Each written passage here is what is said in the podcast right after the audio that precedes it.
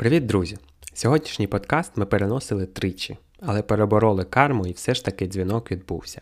На початку війни саме спільний з Пашою соціальний проект Українське місто рятував мене від апатії та допомагав тримати себе в фокусі, що було так важко робити перші місяці. До речі, цей проект і зараз б'є рекорди відвідувань, посилання на нього залишу в описі, може бути дуже корисним у складних ситуаціях. Також поговорили про час, роботу, команду, сферу IT та Дія Сіті, деякі трендові проекти, безпеку спілкування та дуже широко обговорили питання української мови та конфліктів навколо неї. Паша підготував декілька гострих та навіть компрометуючих питань, тому вийшло ще цікавіше. Приємного вам прослуховування. Привіт, Паша. Привіт, Ігор. Як твої справи? В мене все добре, як твої справи. Та також все супер, бачиш, щось е, зустрічаюся з цікавими людьми, пишу з ними подкасти, е, Бачу, питаю, я бачу, питаю, як в них е, справи. Хтось навіть дістає мікрофони, щоб було класно їх слухати і чути потім. Ось, бо це найголовніше в подкасті, наскільки я розумію. Так, ми купили цей мікрофон колись давно в переговорку в Харкові. Угу. В Спейсбері, і виявилось, що це не дуже добре рішення, тому що якщо багато людей біля нього, то він погано працює. Угу. І він залишився, і я ось е, вперше маю можливість його використати саме для якоїсь професійної задачі, а не просто там для мітингу чи для якогось. Ну, бувають там бувають один різні один мікрофони, і цей, цей крутий для, так, для одного рота, так би мовити, а не для багатьох і далеко. Але бачиш, круто, що він знадобився. Ось це, це класно. Де ти зараз знаходишся, Паш? Я в Черкасах вже два тижні десь. В нашому другому улюбленому місті України, правильно? Так, після Харкова.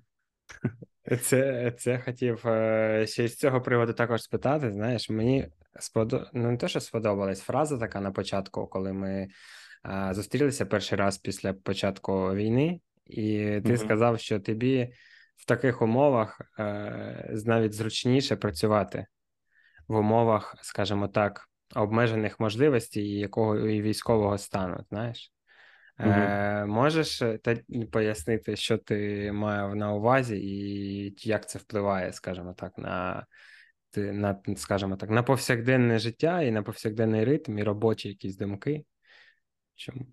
Так, звісно, можу пояснити. Черкаси для мене стало тим самим містом в Україні, в якому на сьогоднішній день я можу працювати е, дуже ефективно, тому що тут є все необхідне для життя. Тут е, дуже рідко трапляється щось пов'язане з прильотами або прольотами якихось е, об'єктів ворожих. І тут все дуже близько знаходиться, і логістика в з дому в офіс, з офіса там в кафе, з кафе додому. Е, вона е, займає дуже мало часу, Угу. і реально ти можеш тут робити все пішки, або на таксі ти можеш робити це дуже дешево. Або якщо ти юзаєш власний автомобіль, ти можеш також робити це дешево, швидко і для мене це зараз є дуже важливий фактор, тому що багато проєктів, багато роботи, і якщо ось ем, порівнювати з часом до повномасштабної війни, наприклад, і зараз, то я дуже сильно переглянув свої погляди на свій власний час, почав його набагато більше е, цінувати. Я і раніше цінував, але зараз е, можна сказати дуже ціную. І я не хочу проводити, наприклад, за кермом або в таксі, або в метро е, багато часу свого життя, тому я не переїжджаю в великі міста. Е, також для мене дуже е, важливо зараз працювати в відносній безпеці. Хочу підкреслити, вона відносна, тому що uh-huh. зараз в Україні я вважаю, нема безпечних місць на 100%, але відносно в Черкасах спокійно, тихо.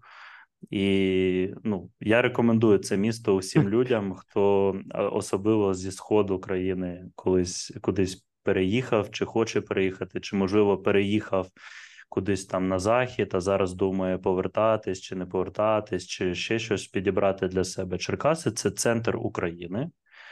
Тут нема е, великої кількості конфліктів між людьми, які є, наприклад, на заході країни зараз, е, наприклад, з питання мови. Тут е, дуже зручна логістика, якщо ти мусиш їздити, наприклад, в Харків, як я, та у Львів, як я, та, наприклад, в Одесу чи Київ, як я. Як ти. І ти, да, да, і тобі потрібно бути мобільним. Ти звідси можеш ем, доїхати до будь-якого українського міста з однаковою швидкістю, і це дуже зручно. І місто знаходиться на Дніпрі.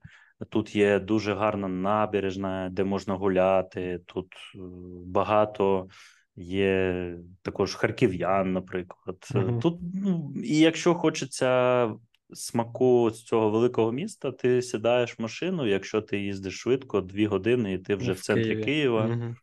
Да, і ти можеш ну, проводити час, як тобі подобається, по закладам, по людям, з кимось зустрітись в Києві, і потім спокійно повертаєшся в Черкаси, включаєшся в робочий режим і працюєш. Для мене це зараз є пріоритет, тому я обрав це місто. Е, всі мої партнери знаходяться тут, майже один в Києві. Е, всі інші в Черкасах. Ми зробили тут гарний власний офіс. Е, у нас тут десь 140 квадратів разом з гарним ремонтом. Е, перевезли сюди е, майно з Харкова, з нашого офісу, облаштувались, е, зробили собі тут автономію завдяки генераторам, старлінкам, і ми можемо тут працювати з максимальною ефективністю. Тому тут наш англійською кажучи, headquarters, головний штаб в якому ми працюємо і робимо наші бізнеси, і продукти, і соціальні проєкти. Все, все звідси керується. А люди наші знаходяться зараз по всій Україні, по всьому світу. Я маю на увазі команда, вона розкидана зараз е, да. по багатьом місцям. Угу. А це, команду це нам не заважає. В більшості вдалося зберегти людей, скажімо так, навіть там я знаю багато і за кордоном людей, багато в Україні, але хто де. І ці всі люди залишилися, скажімо так, в, в команді в обоймі, чи хтось там по різним причинам. Бо, наприклад, в нас, е, оскільки всі проекти були більше такі офлайн, е, то вони залишилися в Харкові, якби і, скажімо так, і заходилися, і команда, звісно, ми всі спілкуємося, але не працюємо. І це знаєш, я відчуваю, що це також було б, якби ми знаєш, ваш переїзд в Черкаси був такий якийсь, і в цьому є якийсь романтизм. Знаєш, там ви всі разом починаєте все разом, якби цей новий офіс, е, там все з нуля, потім і так далі. і так далі. Воно є якийсь якийсь рух. І я розумів, що коли я там був частиною цього руху, як, яку, якийсь проміжок часу, це прям досить так сильно тримало на плаву, коли ти не сам там течеш по течі і шукаєш себе нового. А ось тобто, чи вдалося там більшість людей, скажімо так, втримати? Давай так. Е, якщо казати про всі наші компанії, угу. то перші звільнення відбулись тільки влітку, і це були звільнення не пов'язані із війною напряму, це були звільнення пов'язані з ефективністю роботи цих людей. Ну, не скорочення, е, а звільнення. Так, так, це було це було саме свідоме звільнення через робочі якісь процеси. Угу. А якщо казати про період, коли почалась повномасштабна війна, з 24 лютого по літо, а, я можу сказати, що були втримані абсолютно всі 100% людей. А, також е, хочу додати, що, наприклад, е, в Spaceberry, нашій дизайн студії, перший е, давай так, уход людини відбувся в січні цього року. Тобто, ті звільнення, про які я кажу, вони відбувалися в наших е, продуктах, Угу. а в нашій сервісній компанії Spaceberry взагалі в 2022 році не було звільнень. Тому я можу сказати, що цю кризу з точки зору людей ми пройшли з 100% ефективністю. Ми не втратили жодної людини. Я тобі навіть скажу більше. За минулий рік ми виросли в два рази рівно, якщо не рахувати співзасновників студії. Нас чотири людини співзасновника. У нас працювало рік тому, коли вона війна почалася, сім людей. Разом нас було 11, а зараз е, нас 20. І разом із нами. І е, ну, ти рахуєш так: 7 плюс 9, плюс 16, е, разом 16 людей. Ми ми виросли більше, ніж в два рази за цей рік. Угу. І це е, хочу підкреслити: всі найми, які відбуваються у нас в компаніях, це м, свідомі найми. Ми ніколи не наймаємо людей для галочки, для кількості. Ми е, це робимо тільки коли розуміємо потребу тому, щоб додати якийсь ресурс конкретний в компанію, і тільки після цього приймається рішення відкривання вакансії. У нас нема такого, що постійно відкриті вакансії. Ми постійно наймаємо. Ми наймаємо під потреби. Угу. В, черговий раз вчора бачив е, там цей ринок, скажімо так, it послуг, які ми продали за кордон на Угу. експорт, так би мовити, і там ця постійно то пада, то взліта, то пада, то взліта, але там в цьому місяці там на щось на 3% більше, ніж в минулому, але менше, ніж в минулого року, і і все ж таки є якась е, криза IT зараз, так би про ту, яку говорять, що там важко знайти. Ну, це говорять кожен раз постійно, що важко зайти в цю сферу новим людям, але все одно. Чи ти кажеш, що ось виросли, але все ж таки по середня температура по лікарні, як це відобразилося на українську взагалі спільноту, та й може на якісь світові тренди е, в IT? Ну, дивись, е- я напевно не дуже можу правильно відповісти на питання, як це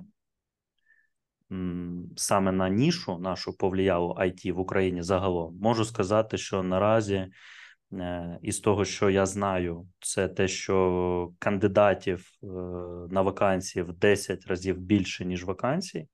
Я можу сказати, що для людей, які працюють в ІТ в Україні, криза відбулась, тому що вони е, ну, багато, багато були скорочені. Е, багато людей було скорочено, е, багато людей виїхало за кордон, е, і компанії вони особливо великі, вони рахують ризики і вони закривають свої офіси в Україні.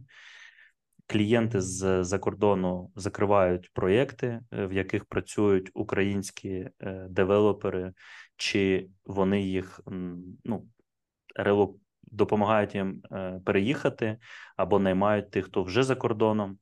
Тобто, це я знаю. Наскільки це впливає, наприклад, на нішу загалом, я не знаю, тому що, можливо, є також і багата кількість компаній, яка навпаки наймає людей, які були звільнені з інших компаній до себе.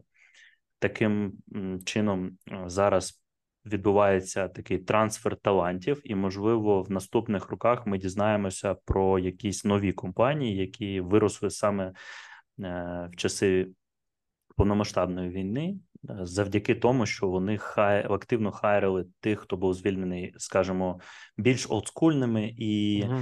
такими нетолерантними до ризику компаніями. Зрозуміло.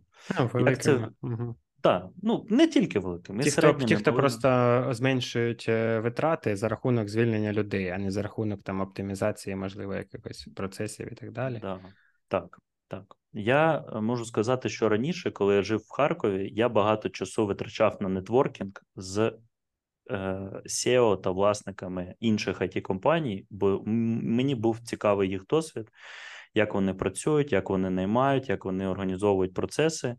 Їх досвід був для мене дуже важливий, тому що я е, всі ці роки будував свою it компанію uh-huh. і мені потрібно було знати інформацію не з книжок чи з якихось youtube відео, а напряму від людей, хто займається тим самим, чим і я.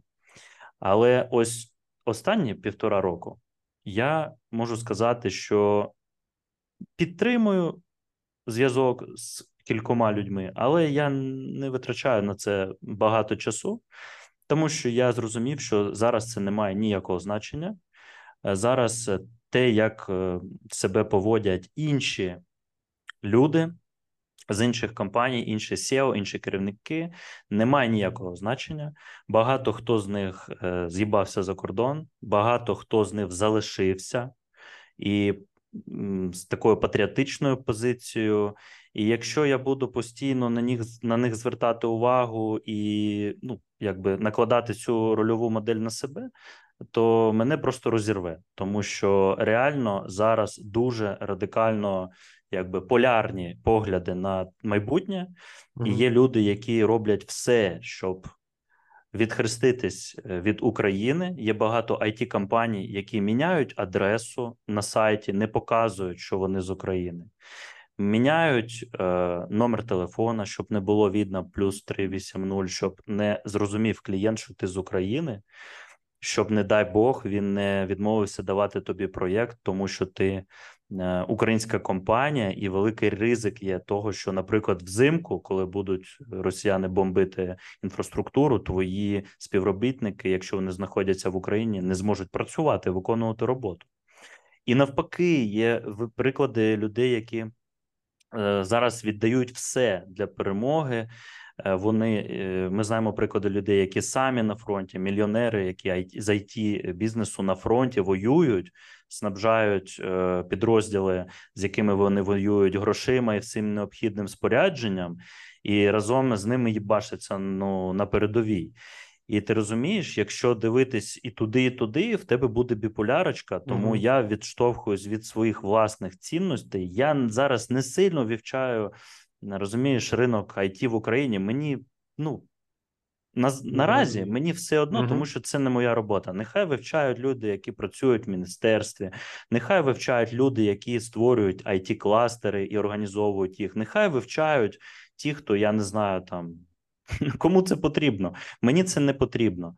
Е, Якщо казати про глобальний ринок, так, там є, відчувається, ну знаєш, якісь трансформації. Наприклад, можу сказати, що з того, що я знаю, знайти гроші в свій стартап два роки тому було набагато легше, ніж зараз.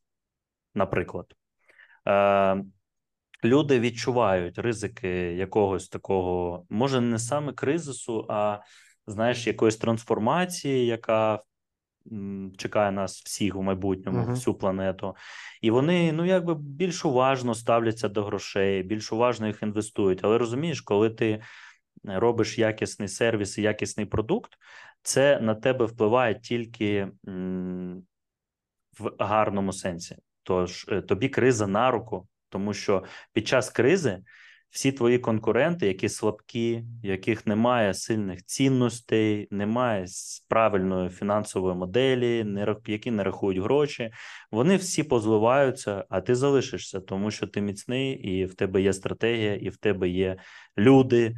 Тому ну.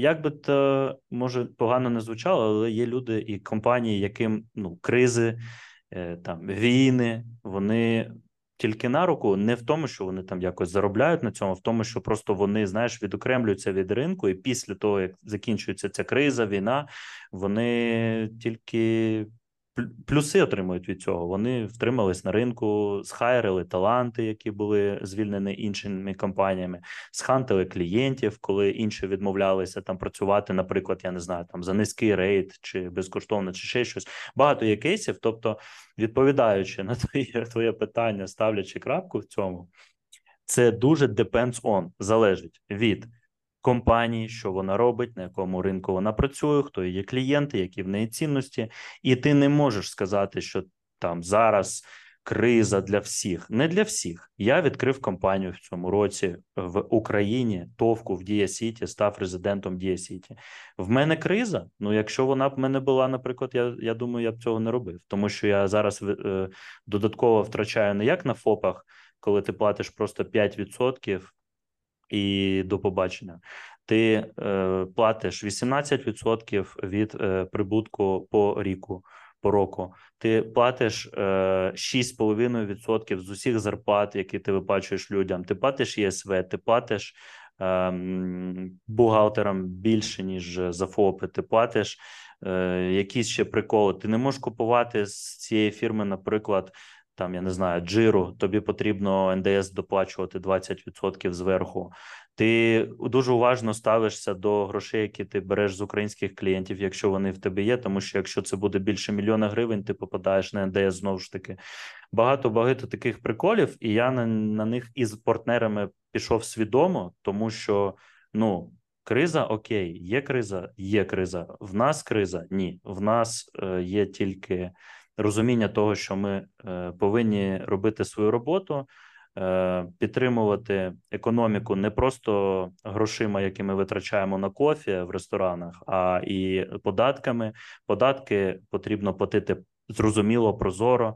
На мою думку, треба всім відходити від е, схеми із ФОПами. Тому що зараз є така можливість, і так там є багато мінусів, є багато чого негарного, але ну знаєш, в усьому можна знайти мінуси. Я така людина, ти можеш мені, наприклад, ідеальний сайт показати, чи там якийсь документ. Мені юристи присилають свій там шаблонний договір, який вони вже там 100 разів робили.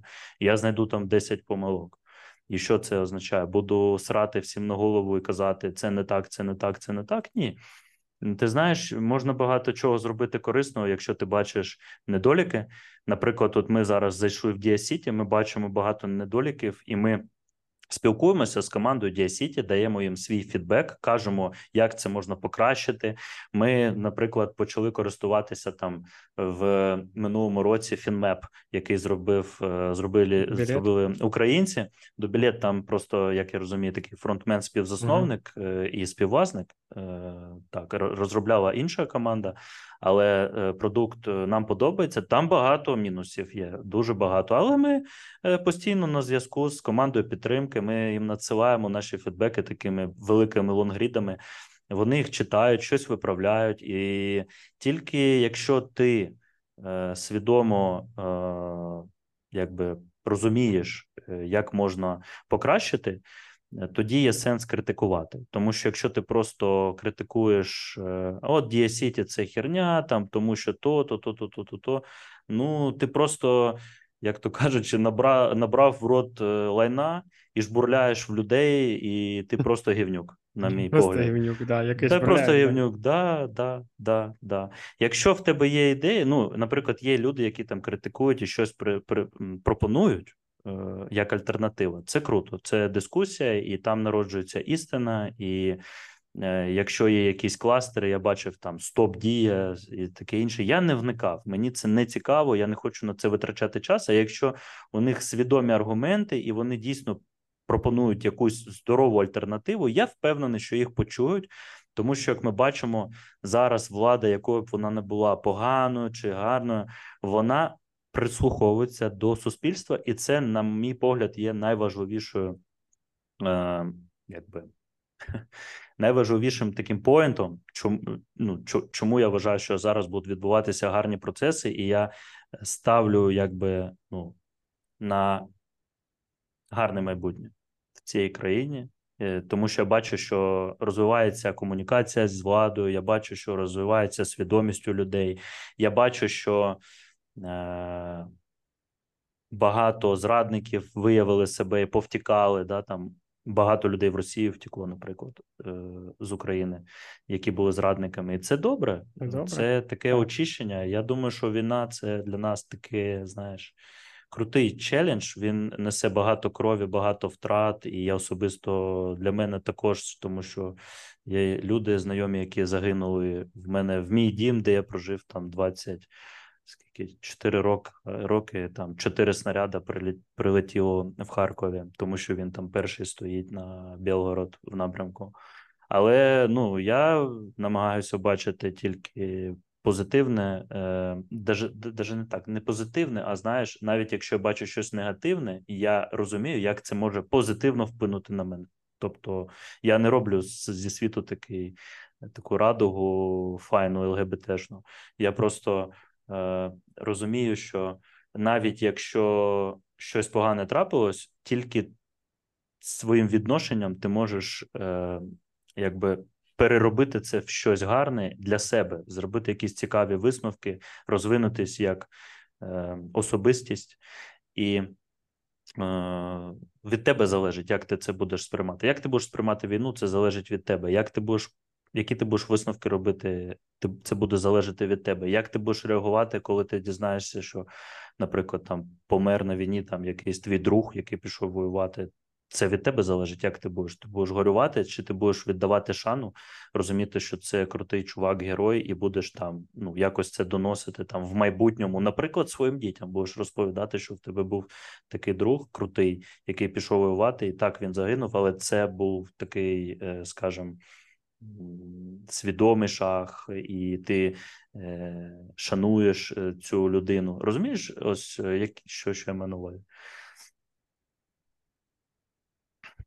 Щось ми вже пішли далеко, так? Ну, Круто, ні, Паш, це не круто, тому що я ж знаю, що в тебе є своя думка з всього цього приводу, і да. ти робив там соціальні опитування, яким вони не були локальними, так би мовити.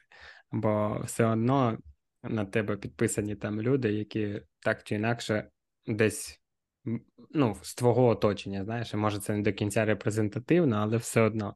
Я навіть пам'ятаю, як ми спілкувалися там на початку, і коли всі було це вітав цей атмосферу того, що це все ненадовго. А якби і багато хто тримався за цю думку. І зараз як змінилося е, в тебе в опитуваннях, е, що вже більшість людей розуміє, що навіть зараз, коли вже пройшло там півтора роки, що це все одно ще не дуже короткострокова історія. І тому, якби так, і ми всі напевно зараз розуміємо, чому.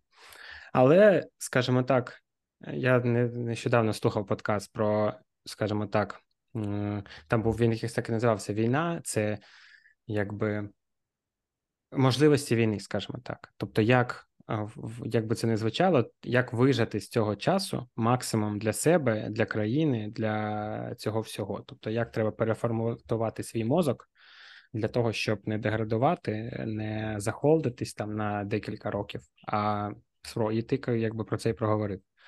Те, що чим міцніший фундамент ти зараз вистроїш, тим е, тим більший трамплін в тебе буде одразу після закінчення, скажімо, цих всіх дій. Тому це крутий, крутий такий інсайт. Хотів ще спитати про декілька проєктів, над якими ви зараз працюєте. Над е, це те, який ви форсили останнім часом. Це е, оцей обмінник. Е, це ви цю компанію відкрили в Дія Сіті чи ні? Ні, в Дія Сіті ми відкрили компанію Spaceberry, ага. а обмінник, про який ти да. маєш на увазі, це не обмінник, Obmify, наш продукт, Obmify, це так. онлайн-моніторинг обмінників. Ага. Тобто на нашому сайті obmify.com ти можеш знайти е, по тому напрямку обміну, який тобі потрібен зараз, угу.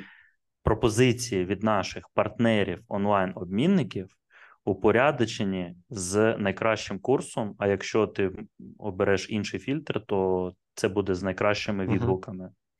Наша ідея Обміфая е, надати е, в першу чергу українцям, а потім масштабувавши іншим е, країнам, можливість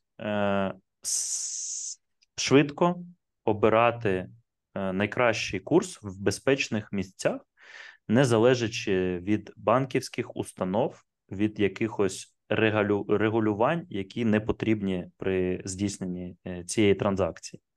Онлайн-обмінники е, це най гибші, да? Гнучкіші. найгнучкіші місця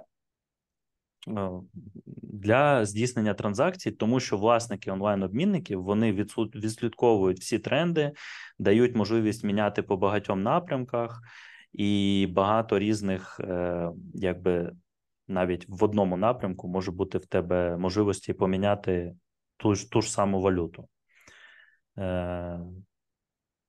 Але це не тільки про курси валют, це і про криптовалюти, я так розумію. Тобто можна будь-що в будь-що умовно. Дивись, так, там можна поміняти криптовалюту, безготівку та готівку. Угу. Що тобі потрібно, й міняєш. Ми починали з семи напрямків. Зараз нас їх вже більше 30.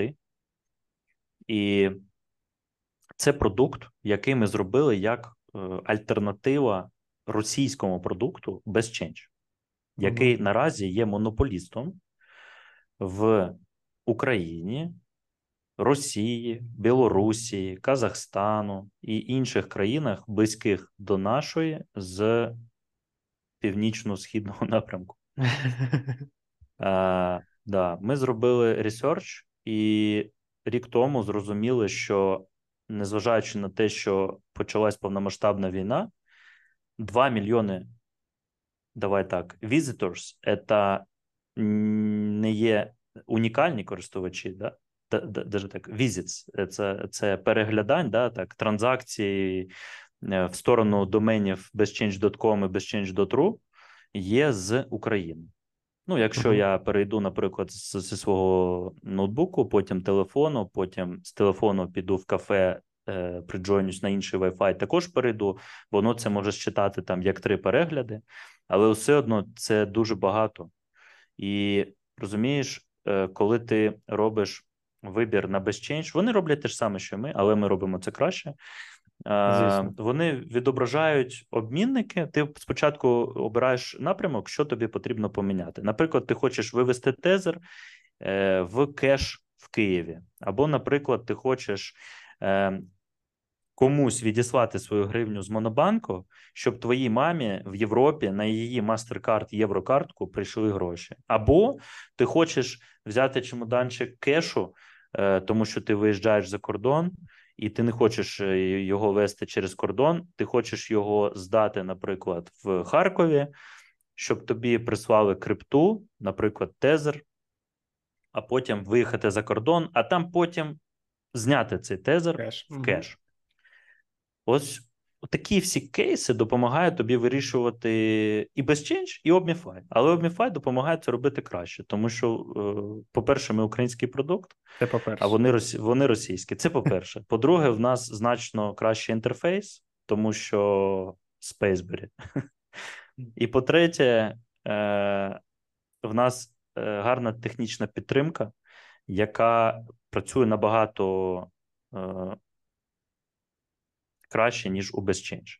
І коли ти використовуєш Obmify і робиш транзакцію е, з нашого сайту, переходиш на сайт партнера і робиш транзакцію, то ми заробляємо на твої транзакції гроші, які ми потім будемо використовувати для того, щоб цей продукт розвивати, накачувати грошима і робити відомим український продукт е, там по всьому світу. А коли ти зробиш це в BestChange, то гроші йдуть е, невідомим росіянам. Крапка. Угу. Що вони з ними роблять, ми не знаємо. Можливо, вони донатять їх е, на збори дронів е, кудись в російські Віран. війська. Наприклад, да, або угу. в Іран, я не знаю. І ми прозора компанія. Ти можеш перейти на obmify.com, про обрати сторінку про нас і побачити е, всіх співзасновників, основних е, менеджерів, технічних е, керівників продукту, і написати нам в соцмережі, і ти розумієш коріння цього продукту. Ти розумієш, що ми робимо, щоб тебе там, наприклад, обмінники не найобили, як ми це робимо, як ми працюємо. Угу. Ось це наші переваги, да, там прозорість. Ну, вони всі описані на сайті, але я так по основним тезисам пройшовся. Я там... дивився на сайті. Ось є спів... Е, хлопець е, Микита з дуже підозрілим обличчям. Е, Тільки він мене ну, трішки так е, смущає в цій цій компанії. Але Це для цілому... балансу, це для балансу. Щоб не було різні... все так дуже солодко, да? Да, да, да. Щоб ми не виглядали як скам проєкт. Зрозумів, це це круто. І бо так, я пам'ятаю, як ти на початку ще були за, зародиш цього проєкту, це ще до війни, мені здається, було. Якось ми говорили про це. І це це прикольно. А е, наскільки, скажімо так, знаєш, зараз ти слідкуєш якось е, за криптовалютою, скоріш за все? Раз ти ні, якби в ні, ні, я не слідкую. Мені мені це не цікаво. Не цікаво. Ну я я також не дуже в цій темі. Знаю, коли там дуже впаде, то всі ми е, чуємо, бо зі всіх чатів і пабліків пишуть, що все е, все рушиться і так далі. Але прикольно спостерігати за тим, як в деяких країнах це приймають як за, скажімо, за альтернативу е, справжнім валютам, і це якийсь такий розвиток в щось йде. Але не знаю, ти віриш в те, що всі фінансова система перейде, скажімо так, в такі речі, е, як в віртуальні валюти, в криптовалюти і так далі. так далі, В якихось великих країнах. Дивись, я можу сказати, що я вірю в держави, в такі держави, як Сполучені Штати Америки, Великобританія, Китай, в справжні держави, да? Угу. Е, Україна. Але е, що хочу сказати по стосовно криптовалют. Е, я вірю, що держави, держави, ось ці великі держави, як як Китай, США, вони просто зажмуть всім яйця і зроблять так, як їм буде вигідно. Крапка. Угу. Якщо їм буде вигідно, щоб е, люди користувалися бітком, думаючи, що це анонімно, викриваючи великих злодіїв угу. і незважаючи на маленьких злодіїв вони так і зроблять.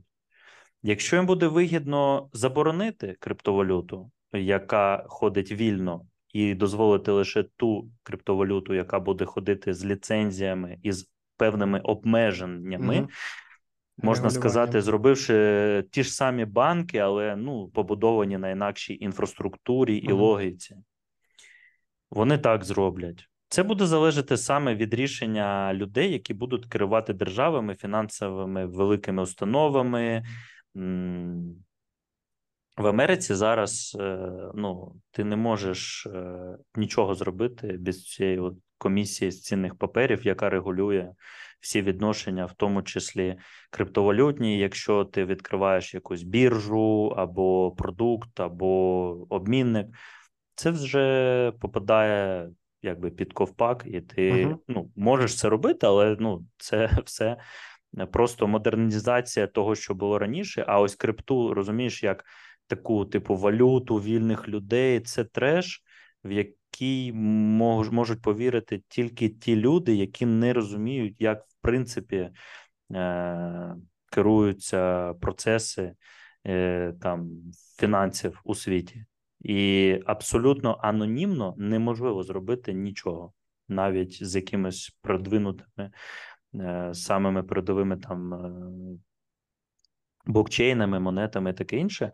Просто все залежить від того, наскільки ти цікавий тим чи іншим органам, які uh там можуть відслідкувати цю транзакцію, якщо їм це буде потрібно.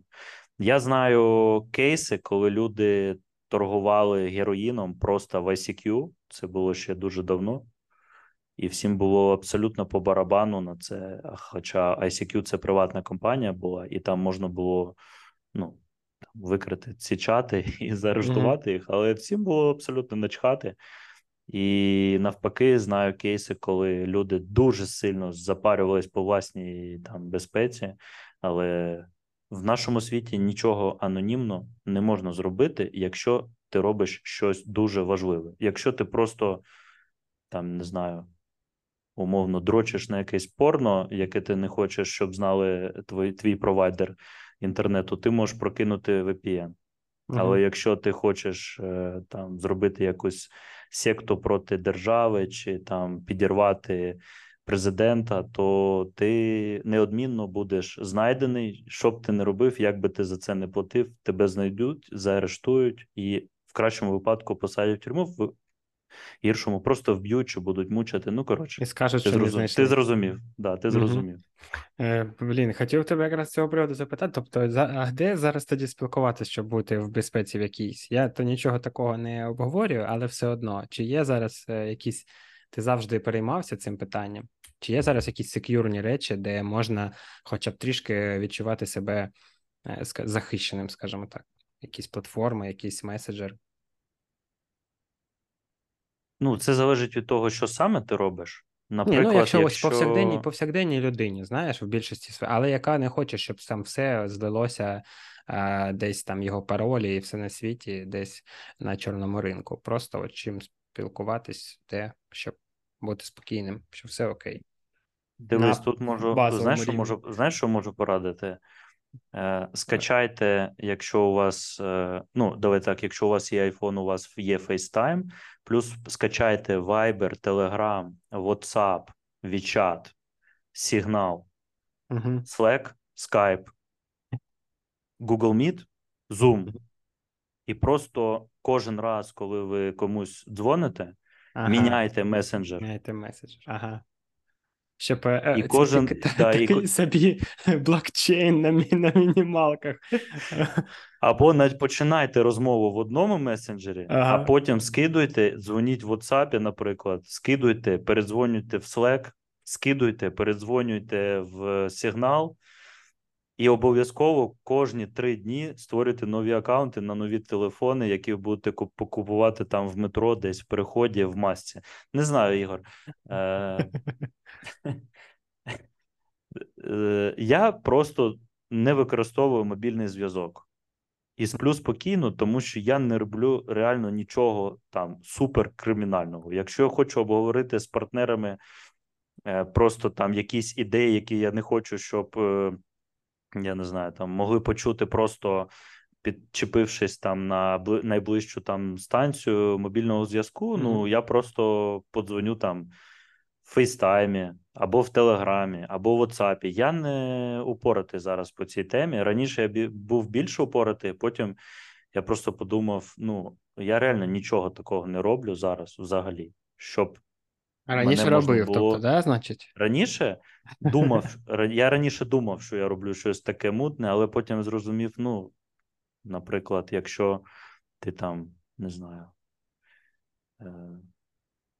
Давай візьмемо такий уявний кейс. Він не має ніякого відношення до мене, але давай уявимо, що в тебе є в Харкові офіс, де працюють люди, в яких не у всіх відкриті ФОПи. Це не, не має ніякого відношення до мене. Е. Але уявимо, да? І ти там не хочеш, е, щоб до тебе прийшла там перевірка і тебе заарештували, і ти через те дзвониш там в WhatsApp або в Телеграмі, або на інтерв'ю кажеш там не зарплата, а компенсація, наприклад. Раніше ми реально опарювались по цій херні. Але потім, ну, по-перше, ну, ми розвиваємося, і зараз в мене вже все працює офіційно, і я ну, зараз не маю такої потреби Пройшов той навіть етап. по, т- да, навіть по такій е, фігні упарюватись. Але хто, хто ще не працює офіційно цілком, робити це там, дзвонити через сигнал, через це, це теж е, перебільшення, тому що всім. Поки ви не заробляєте хоча б 100 тисяч доларів в місяць, абсолютно насрати на вас із великих е, структур і пар, парней, да, там, і дівчат, які займаються тими, хто багато заробляє. А якщо ви маєте справу з якимось е, мелким чиновником, вам буде достатньо просто, я не знаю, адекватно вміти відстоювати свою позицію, або десь заплатити штраф. Він не так, вони не такі великі е, доволі часто. Е, Я, наприклад, проти того, щоб давати хабарі мелким чиновникам. Можна давати тільки великим. Угу. Ну, Я жартую. Я жартую. Да. Я, я, наприклад, е, проти того, щоб давати мелкі хабарі, і тому я е, це одна з причин, чому я завжди прагну до того, щоб там відкривати ФОПи, робити правильно всі договори, підписувати там NDA, там і так далі. так далі. Був таким задротом бюрократичним, доволі і зараз залишаюся в меншій степені, але все ж одно, тому що я хочу мати можливість, коли до мене приходить якийсь гівнюк з держави не не по совісті, не по справедливості приходить чисто мене заїбати, стягнути з мене хабар. Я хочу мати можливість харканути йому в обличчя реально, от фізично харканути і сказати: і, іди нахуй, і щоб мені за це нічого не було. Угу. Тому я реально готовий платити всі податки, робити все офіційно, всі договори підписувати офіційно, все готовий робити офіційно, щоб мати таку можливість, бо це безцінно. Я не хочу прогинатись під якимось під якимось там чиновниками. Такого мілкого, знаєш, там масштабу, щоб, не дай Бог, мені там штраф не впаяли або ще щось. І ось Дія Сіті, до речі, це дуже крутий інструмент. Як мені це зробити не через ФОПи, тому що ми працювали uh-huh. раніше через ФОПи, як усі роблять це в Україні. Відкривали ФОПи на кожну людину, замовляли там контракти. Мені здається, що всі, хто це... зараз підписується до Дії Сіті і платить ці всі податки е, да, більше, да, ніж там, то це інвестиція в світле майбутнє. Знаєш, чим більше буде там великих компаній, тим більше це буде прикладу для інших. І звісно, ви переплачуєте, але убезпечуєте себе і інших, і дозволяєте зробити таку систему, яка в подальшому зможе боротися з цим всім, з цими всіми там реєстраціями авто, які зараз виводять в дію, і ще, ще, ще. Дивись, в дуже світле, в дуже світле, я не вірю. Але я вірю в те, що можна здолати ось цю маленьку корупцію. Розумієш, велика корупція вона є у всьому світі, вона завжди була і вона завжди буде. Тому що це велика корупція це ну непоборна херня, тільки в якомусь ідеальному світі, якого не ніколи не було і не буде, можливо подолати всю корупцію. Мене бісить саме маленька корупція.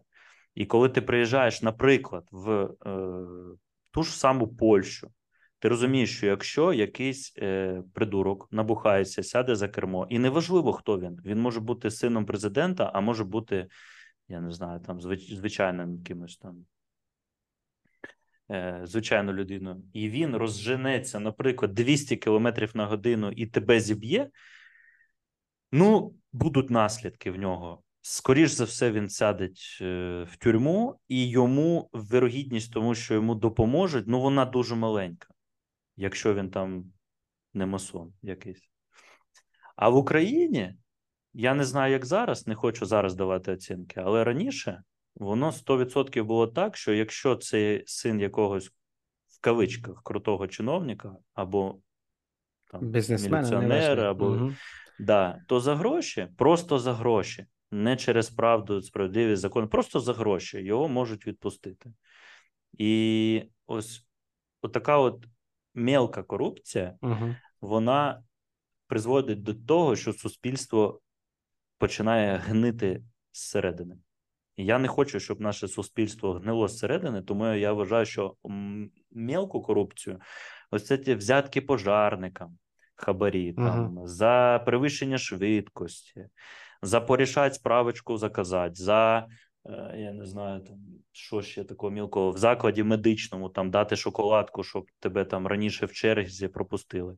Ось це потрібно повністю винищити. З цього потрібно почати, і це можливо, тому що ми бачимо країни, в яких цього нема. Угу. А якщо є, ну розумієш, воно дуже мал в маленькому відношенні. Я не роблю там ідеальну картинку ні з якої країни в світі, але я ну вважаю, ось на прикладі, наприклад, бухола типа за кермом.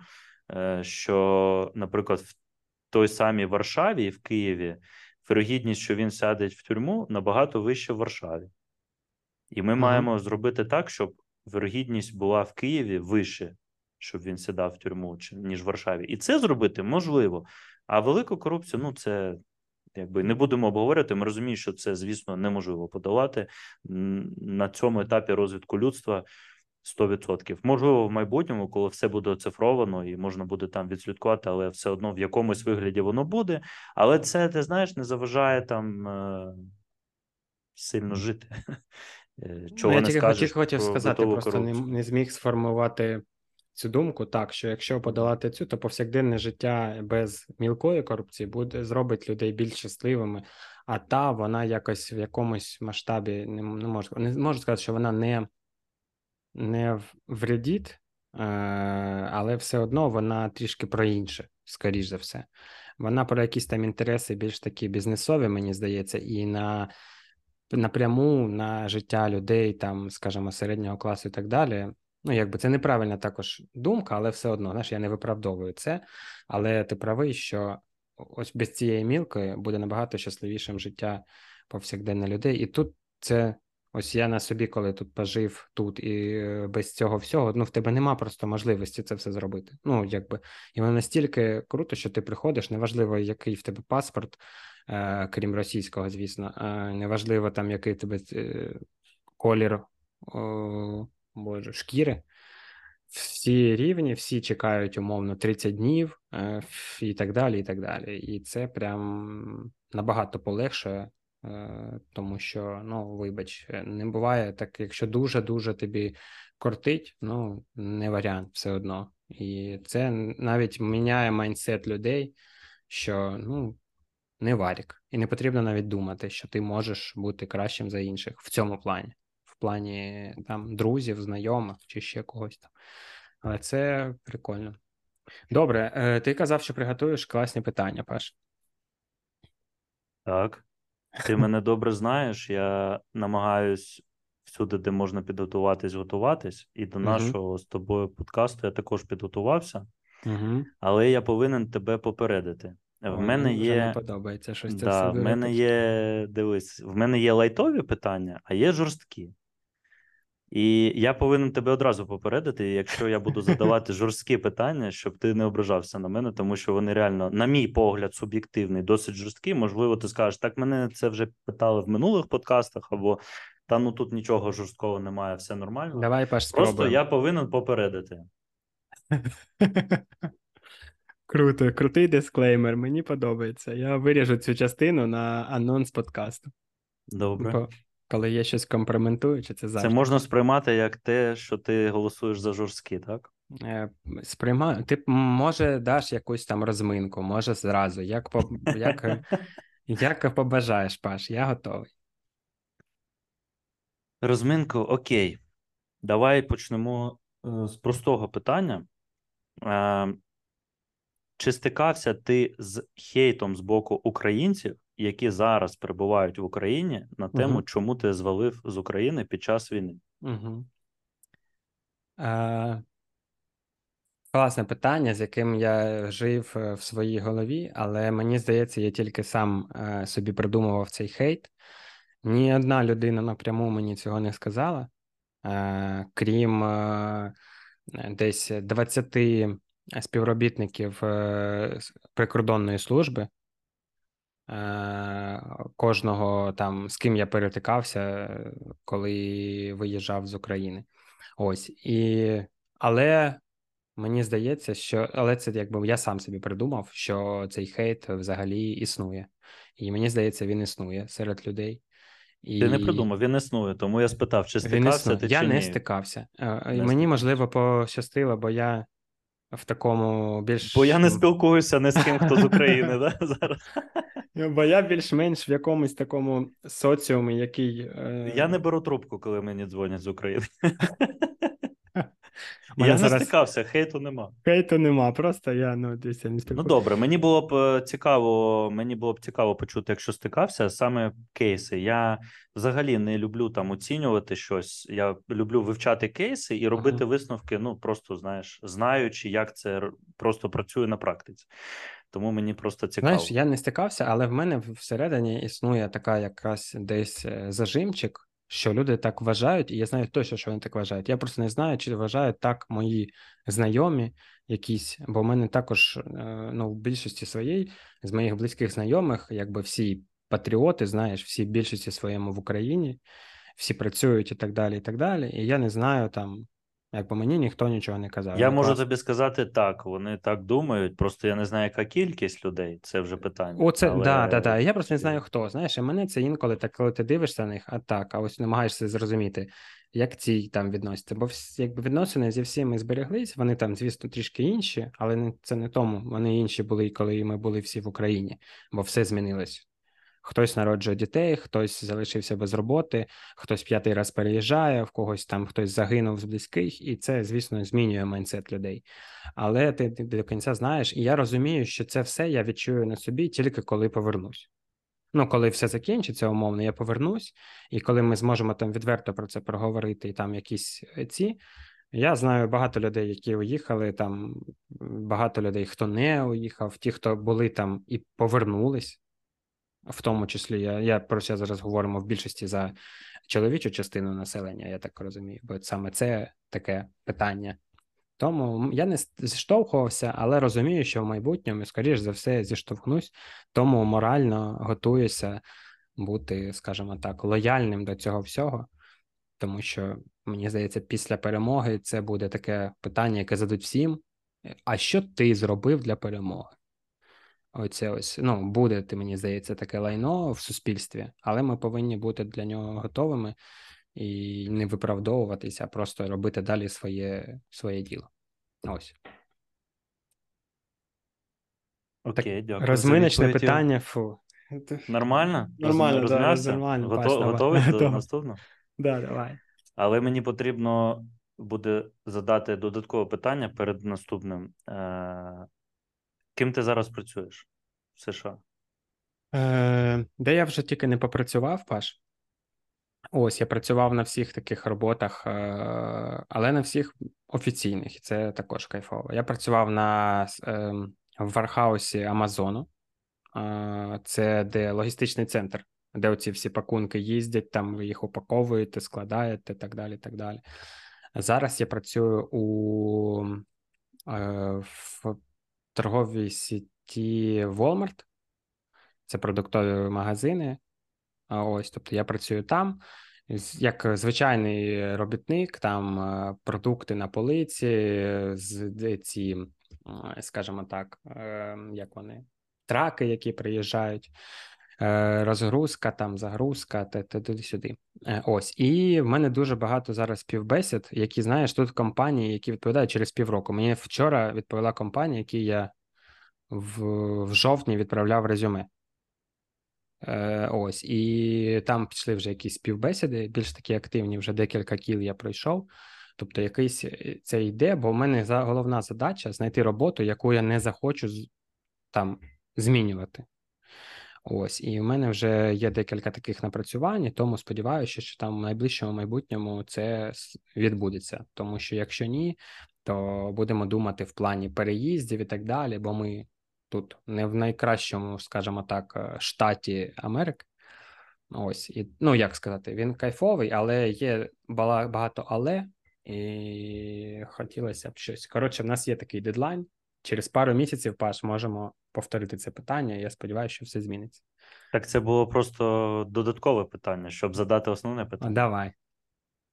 Я правильно зрозумів, що ти працюєш на американського роботодавця? Так, так, звісно. Walmart, Amazon. Amazon, так. А тепер саме питання. Давай. Але щоб пояснити слухачам або глядачам, хто заплатив за Patreon, потрібно дати трохи контексту. Коли ти приїхав в США, е, я тобі запропонував спробувати співпрацювати зі Spaceberry угу. для того, щоб у тебе була можливість е, якби заробляти кошти, знаходячись в Америці, Е, шукаючи разом із нами клієнтів для Spaceberry і продавати їм послуги Spaceberry. І ми твій LinkedIn переробили під це. Uh-huh. Якщо зараз зайти до тебе на сторінку, ми побачимо, що ти у нас навіть займаєш посаду CBDO в Spaceberry. Uh-huh. І Spaceberry – це українська компанія. Вона зараз відкрита в Україні. Ми всі гроші від клієнтів приймаємо в наші офіційні рахунки на в українських банках. Тобто, тепер основне питання. Я думаю, ти зрозумів. Чому замість того, щоб допомагати українській компанії Spaceberry заробляти гроші на американському ринку і заробляти самому гроші у той самий час? ти працюєш на. Я не хочу це не, знаєш, це підйоб не в сторону того, що ти там працюєш якось там на, на якихось там позиціях, які там не круті. На ну це навпаки викликає повагу, що ти готовий там заради майбутнього піти зараз працювати там в Walmart. Це круто, я це респектую. Але в тебе є альтернатива. Ти угу. можеш не працювати, розкладаючи там продукти по поличках в Walmart, а запартнеритись із зі мною і з моїми партнерами, стати нашим репрезентатів в Америці і заробляти гроші е, в ІТ, е, продаючи послуги і розвиваючись е, в, в Америці, але з українською компанією разом одночасно і заробляти, і допомагати економіці України, і нам допомагати. І і для цього є всі можливості. Ти знаєш, угу. що ми я тобі казав, що ми підемо на зустріч, зробимо тобі все, що потрібно, щоб ти міг це робити. Замість цього ти працюєш на американського роботодавця, пишеш подкасти, щось ще робиш, відпочиваєш там, ем, я не знаю, або працюєш там на двох роботах, наприклад, але все ж одно на американського роботодавця. Можеш угу. пояснити мені свою логіку, чому так? Тому що я не розумію тебе. Добре, я поясню. Е, Ось, але це круте питання, бо я також на нього відповідав, бо я розумів, що мені б в кінці кінців хотілося бути б гнучким в роботі все одно. Я, Бо я розумію, по-перше, що е, там, наприклад, я не бачу себе напевно, я не бачу себе все життя в Америці, скоріш за все. Е, І тому я розумію, що там через декілька років я б хотів, е, якби навчитися і і дійти до того рівня навиків, щоб я міг працювати знову таки будь-де, легко повернутися в Україну чи будь-якої іншої країни, бо це мені здається ритм, який мій, і так далі. І на початку, коли тільки сюди приїхав, я розумів, що мені все ж таки потрібно створити якийсь фундамент, бо в мене не було там е, двох чемоданів гроші і так далі. Тим паче, що тут все ти тут людина, якщо ти умовно офіційно працюєш і офіційно заробляєш щось. І і що найбільше, напевно, було складно, що це англійська. Е, бо я спробував, скажімо так, я дійсно написав невеликий спіч е, з умовно презентації компанії і намагався її перед дзеркалом, скажімо так, сказати, і це було дуже дуже складно. Бо в мене був так собі англійський, і ось тому ось ця сукупність факторів вона підбила до того, що на той момент я не ну, не був готовий ризикнути. Знаєш, це був дійсно ризик. Тобто поставити все на це і ем, дуже швидко вискочити, це було б. Я не побачив, що я зможу, скажімо так, або не так, або, можливо, мені потрібно було більш там якихось, знаєш, гарантій, але я розумів, що це і розумію зараз, що це крута можливість. По-перше, бути ближчим до України, тобто дійсно робити вклад. По-друге, оця гнучкість, якийсь там, ну я не скажу, що це пасивний дохід, ні, але все одно, що це ну таке. Така історія, в яку б я хотів би грати 100%. тому що це та сама сфера, це крута, круте ком'юніті, Е, це круті люди, бо зараз е, там, де я працюю, це завжди якісь люди. Ну, американський середній клас. Знаєш, е, це в Україні я навіть не знаю, кого можна назвати середнім класом, але тут це досить такі люди, з якими дуже сильно розмову не підтримаєш з точки зору. Ну, коли я там кажу навіть про якісь географічні речі вони можуть не знати, що це, як це, де це і тому подібне. Ось. Тому у мене були аргументи такі, але, скажімо так, е, це все ж таки е, дуже цікава історія. І знаєш, є деякі люди, які постійно живуть в ризику, і, можливо, вони потім стають дуже-дуже е, успішними людьми. Але якась частина з них стає дуже-дуже неуспішними. І мені просто хотілося якоїсь більш такої, знаєш, е, фундаменту, а потім працювати е, вже над своїм якимось майбутнім. Як і зараз, наприклад, у мене вже ось майже, е, скажімо так, дійшов я там до того, що мене наймуть в компанію, яку я хотів дуже сильно, але це все одно, скажімо так, зайнятість, яка дозволяє мені займатися будь-чим іще іншим. І я дуже хотів займатися навчанням в сфері IT, ну скажімо так, не щоб IT, а в сфері менеджменту, проєктів, в сфері, можливо, в тому числі і пошуку клієнтів, і так далі. і так далі. Але коли я розумію, що в мене вже є стабільна е, робота, яка не дасть мені облажатись, скажімо так, і не дасть мені ну, спуститися туди, куди б я спускатися не хотів. Ось тому така моя відповідь. Е, Я довго-довго над цим думав, Паш. І не те, щоб і добре, я не знаю, чи зберігається ця можливість зараз, але все одно я якби тримаю в голові, що це було б, мені здається, дуже-дуже цікаво. Ось така моя відповідь. Зрозуміло, дякую. Дивись, звісно, зберігається, тому що в Спейсбері у нас немає якогось потолка розвитку, і, звісно, ми тільки за, щоб більше людей працювало з нами на місцях як uh репрезентатив послуг, які ми надаємо. Тим паче, що ми фокусуємося і продов... Ну, фокусувалися і продовжуємо це робити на розвинутих ринках е, західних. Це в першу чергу США, потім вже Великобританія, Європа, Канада. І, звісно, приходь. Мені було просто цікаво почути, чому ти е, досі ну, чому ти досі не прийшов. Чому ти досі не прийшов? Ще нема стабільності, так? Ну, вона є, але вона досить базова така, знаєш. Тобто. Окей. Окей. Я думаю, що всі зрозуміли. Давай е, давай рухатись далі. Давай. Е, буде вже таке, також, на мій погляд, гостре питання, і буде цікаво його розкрити.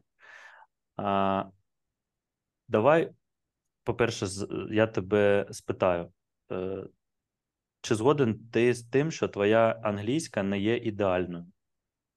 Сто відсотків. Я багато де одразу кажу, що моя англійська не ідеальна. Потім вони окей, кажуть, окей. що вона достатня. Але... Окей. Чи згоден чи згоден ти з тим, що твоя українська також не ідеальна? Менше згоден. Вона не ідеальна, але я вважаю, що мені дуже пощастило мати таку українську. Окей.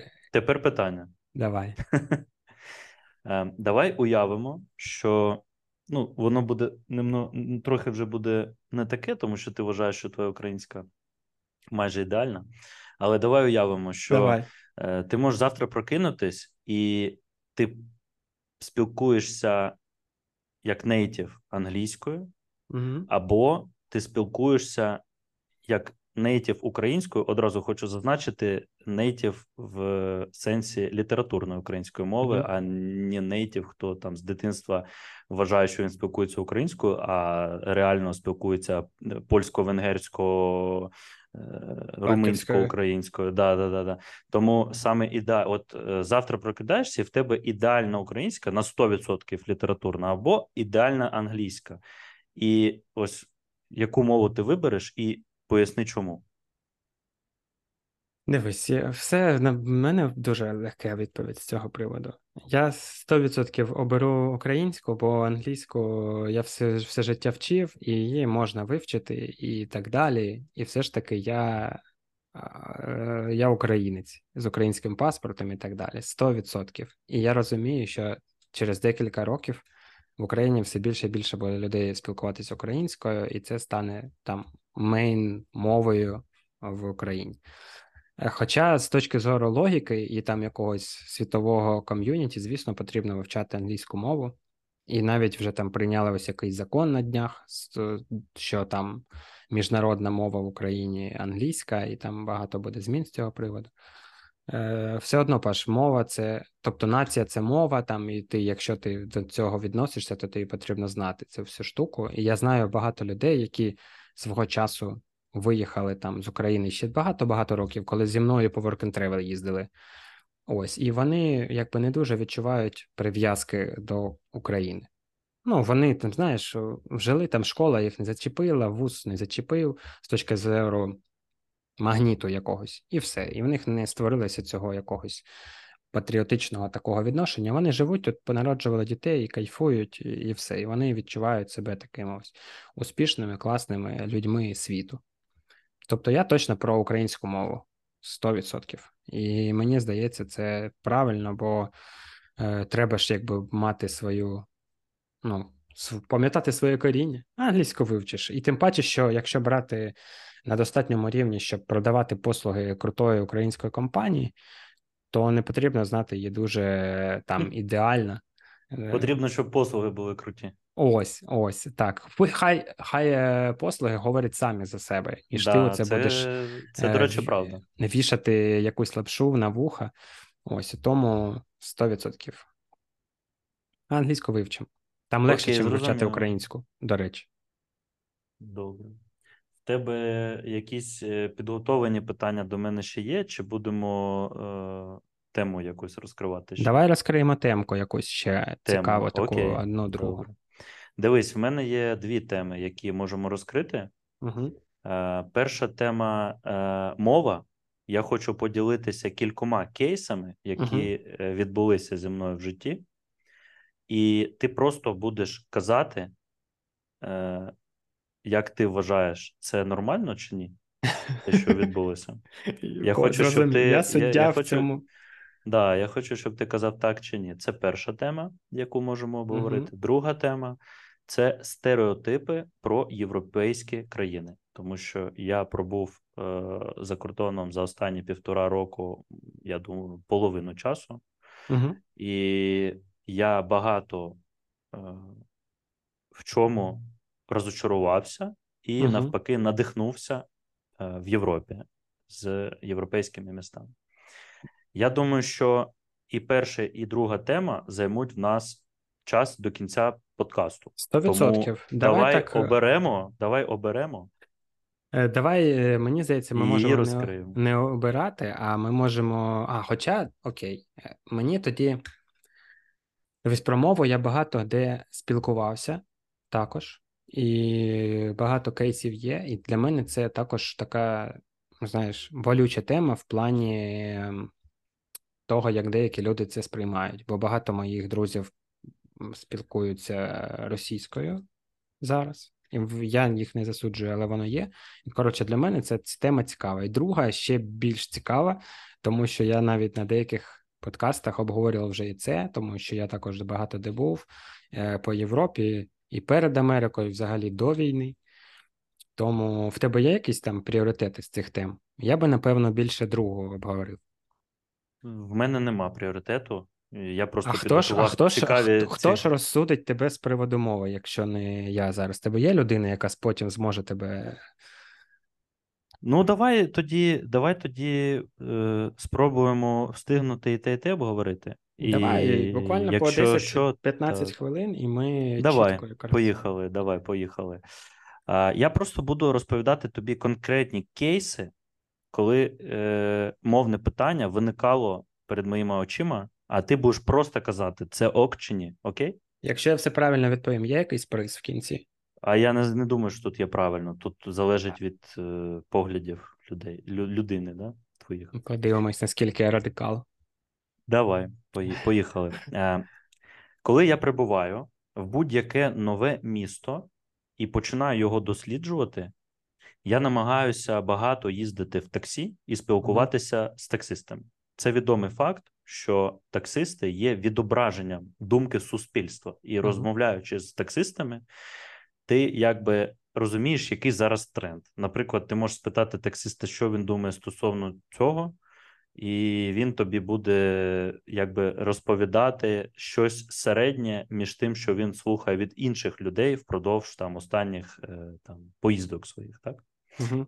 Тому я, е, будучи у Варшаві, досліджуючи це місто, е, багато спілкувався з таксистами і багато намагався їздити в таксі. І ось мені трапився випадок, коли я спілкувався з грузином, який максимально займає таку, на його по його словам, судячи з того, що він мені розповідав, про українську позицію, угу. і він мені жалівся на те, що він віз українку. І він розмовляв з нею російською, тому що він не знає українську. І він е, казав такі речі, що, типу, я вас підтримую, я за вас, і, і а вона на, е, ну, відреагувала таким чином: вона сказала, що я російською спілкуватись не буду. І вони їхали мовчки після того, як він отримав таку відповідь. Так от, питання перше: як ти вважаєш, чи нормально це, це чи нормальна така реакція українців за кордоном на жителів не росіян, коли вони відмовляються спілкуватись російською тільки тому, що це російська, хоча знають російську і можуть спілкуватися? Е, І як ти думаєш, е, які наслідки в цього будуть, коли е, ось такі грузини, наприклад, отримують там 100 разів е, таку ось реакцію? От що ти думаєш з цього приводу? Круте питання. По-перше, я обожнюю грузинів і Грузію. Цю, е, моя... Ти з ними грузинською спілкуєшся? Ні, я останній раз, коли... е, я, я розмовляв Це російською. я, це я тебе вже провокую. Це ж. Давай, давай, Ось. І я піймав себе на думці, що багато є людей, які подібним чином змінили своє відношення там до мови і всього російського. Типу, відрізали. Типу, все радикально, не спілкуйтеся зі мною, і я навіть готовий, ну не я, а він готовий посваритися зі всіми друзями, аби захистити цю свою позицію. І дуже багато таких було. Дякую. Вибач, я тебе перебиваю. Ти можеш сказати, нормально це чи ні, а потім я, я вважаю, думку. моя думка, ні, Не це нормально. не нормально. Ні. Все, зафіксував. Тепер продовжую. Просто Тому що я хочу, те... щоб ти одра... од- одразу казав позицію, а потім Так, якби розкривав Дякую. Паш, будемо грати за твоїми правилами, як ти любиш. Ні, я не бо донести свою позицію, що русня гній можна на будь-якій мові, навіть на російській. І якщо умовно це там росіянин, якому потрібно це донести, то я б також розмовляв російською з ним. І я дуже дякую грузинам за підтримку нас, в тому числі. Вони, як ніхто інший, знають, яке це лайно, і вони щиро ненавидять також ту націю. І за це я їх любив в тому числі. Бо ми випивали багато вина десь там під біля річки під водопадом, чисто за цю тему. Ось я вважаю, що це неправильно і не можна так е, відноситись. Треба бути максимально лояльними, тим паче, що в Європі, а Польща це Європа, як і Україна. Е, Всі дуже дуже в принципі лояльні з точки зору не, ну скажімо так, не ущімлювати когось там і так далі. Для них мені здається дуже дико, коли люди ось так е, реагують. І це поганий приклад. Е, І, можливо, якийсь навіть ще такий, знаєш, для них буде сигнал, що ну, типу, українці не до кінця ще європейці. Або ну, така реакція. Але це, типу, моя тільки думка. Я вважаю, що так жорстко не потрібно. Тим паче, коли людина відкрита до тебе, а це таксист, який грузин, він точно був відкритий і намагався тільки поспівчувати. Ось коротка Супер. відповідь. Супер, зрозуміло. Е, окей, давай рухаємося до А як ти вважаєш? Е, я підтримую твою позі- позицію. Я вважаю, що адекватні люди, які не знають українську, але знають російську, 100% заслуговують на те, щоб ми спілкувалися з ними е, російською або. Якщо це англійська, англійська, і ми повинні відноситись до англійської, до російської як до іноземних мов, Угу. які, якщо ти знаєш, ти можеш з нею спілкуватись, якщо тобі це потрібно. Бо це не панацея від е, цього всього. Викоренити себе російсько це потрібно, але це не панацея, і якби ну, не вважаю це рішенням, скажімо так. Тому Хай- хай буде. Давай, давай до наступного. Давай. Е, потрібно також пояснити, як я, наприклад, поводжу себе у суспільстві. Е, я коли е, знаходжуся в україномовному середовищі, а це, наприклад, е, зараз місто Львів, е, я е, спілкуюся з людьми українською мовою. Але коли я спілкуюся з своїм оточенням, я спілкуюся російською. І я це, це був грудень 22-го року. Я сиджу в ресторані і просто спокійно спілкуюся по телефону російською. Справа сидить велика компанія, а я е, ну, у нас там сидить двоє людей, тобто нас е, меншинство. Е, справа сидить велика компанія, вони бухають, гуляють. Вони, вони всі розмовляють українською. По акценту я розумію, що це точно не з Харкова люди, скоріше, це з Західної України, звідкись. І коли е, чувак бухий чує, що я розмовляю російською, він повертається до мене, дивиться і каже: У сепари понаїхали. Ось. І я не буду тобі розказувати, що було далі. Це вже не має відношення до подкасту. Микита був я... з тобою чи ні? Е, ні, цьому хлопцю, який доїбався до мене, пощастило, що зі мною не було Микити. Ну, я... А я хочу спитати тебе: це нормально чи ні? Це дуже ненормально. Е, І я навіть, знаєш, хотів би якусь грубу фразу сказати з цього приводу, що це дуже недалекі люди. Ну, знаєш, без е, там якихось вищих освіт і так далі. Але, на жаль, можливо, вони і з освітою, але все одно так вважають. Це дуже-дуже ненормально. І знаєш, у нас, у людей, які найбільш російськомовні е, в Україні, це не на жаль, не на щастя, так історично склалося, і з цим не можна посперечатися. Е, ось, але мені б хотілося якусь е, олімпіаду з тими львів'янами по українській мові. Ми б їх зробили, бляха. Я тобі говорю, що потім вони не раз і назавжди. Знаєш, я не хочу роздувати ще в ще в один раз, але прям мене завела ця історія, тому що, знаєш, типу, вони не мають права на подібні заяви взагалі бо російськомовний Харків е, дав їм можливість набагато спокійніше прожити цю проживати цю всю війну, розумієш? І я вважаю, що там наші хлопці, весь цей схід, і це все, і вони ціпляються за цю історію, не без якогось бекграунду, без чогось. Просто вкидують цю фігню, ще бачу сепари. Ну, типу, які сепари? Ну, коли всі сепари, як ти правильно сказав, слава Богу, перейшли кордон і вже там і будуть там ну, на болотах, е, і слава Богу. Тому для мене це також болюча тема. Я не зіштовхувався ні разу з подібною історією. І дякую Черкасам, що я дуже сильно зламав цей в собі. Знаєш, тригер. Я переходив в Черкасах на українську, багато в закладах і так далі. І тому це був бустер такий для мене, знаєш, перехідний. Ось. Я я не знаю, як з цим боротися, але мене це прям викликає дуже-дуже таку, ну, Мене це заводить, коротше, чувак.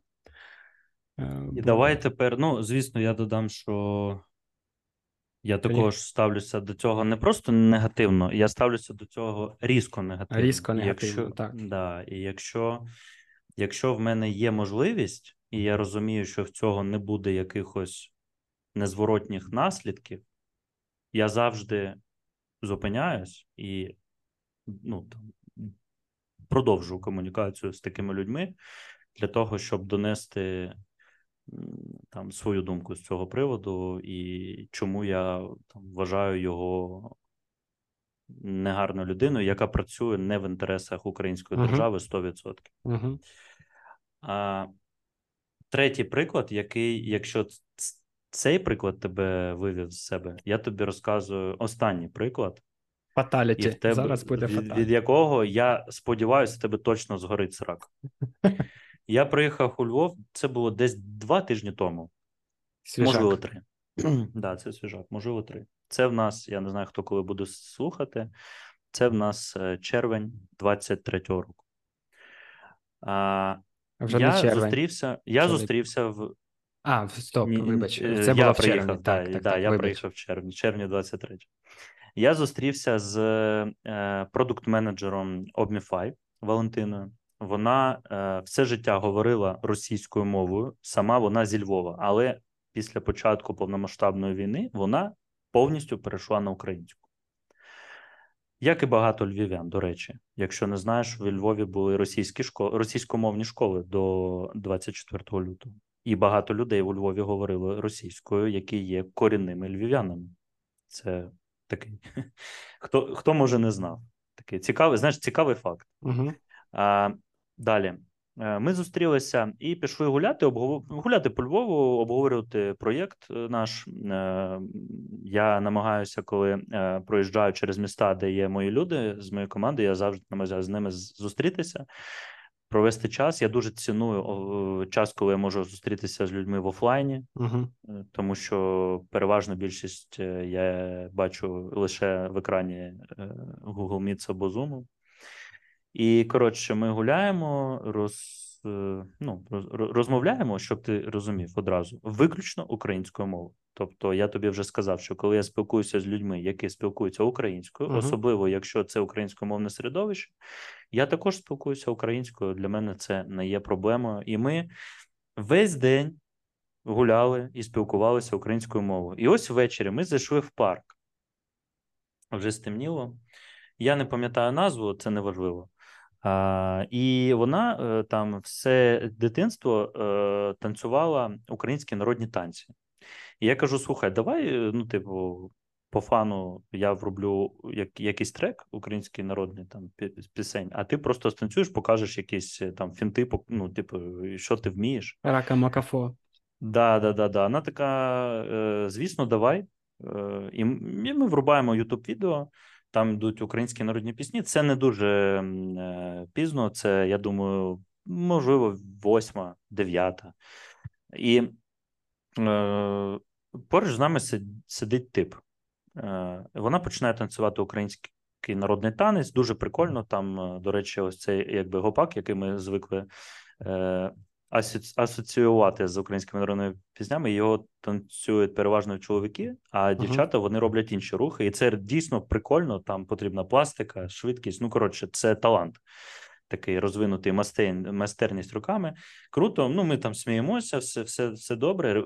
Підкреслюю, розмовляємо лише українською мовою весь вечір, не просто там в парку, весь вечір. От я її зустрів, ми розмовляємо українською. Ми закінчуємо збираємось, ну там, я не знаю, це 5 хвилин тривало, і йдемо далі гуляти.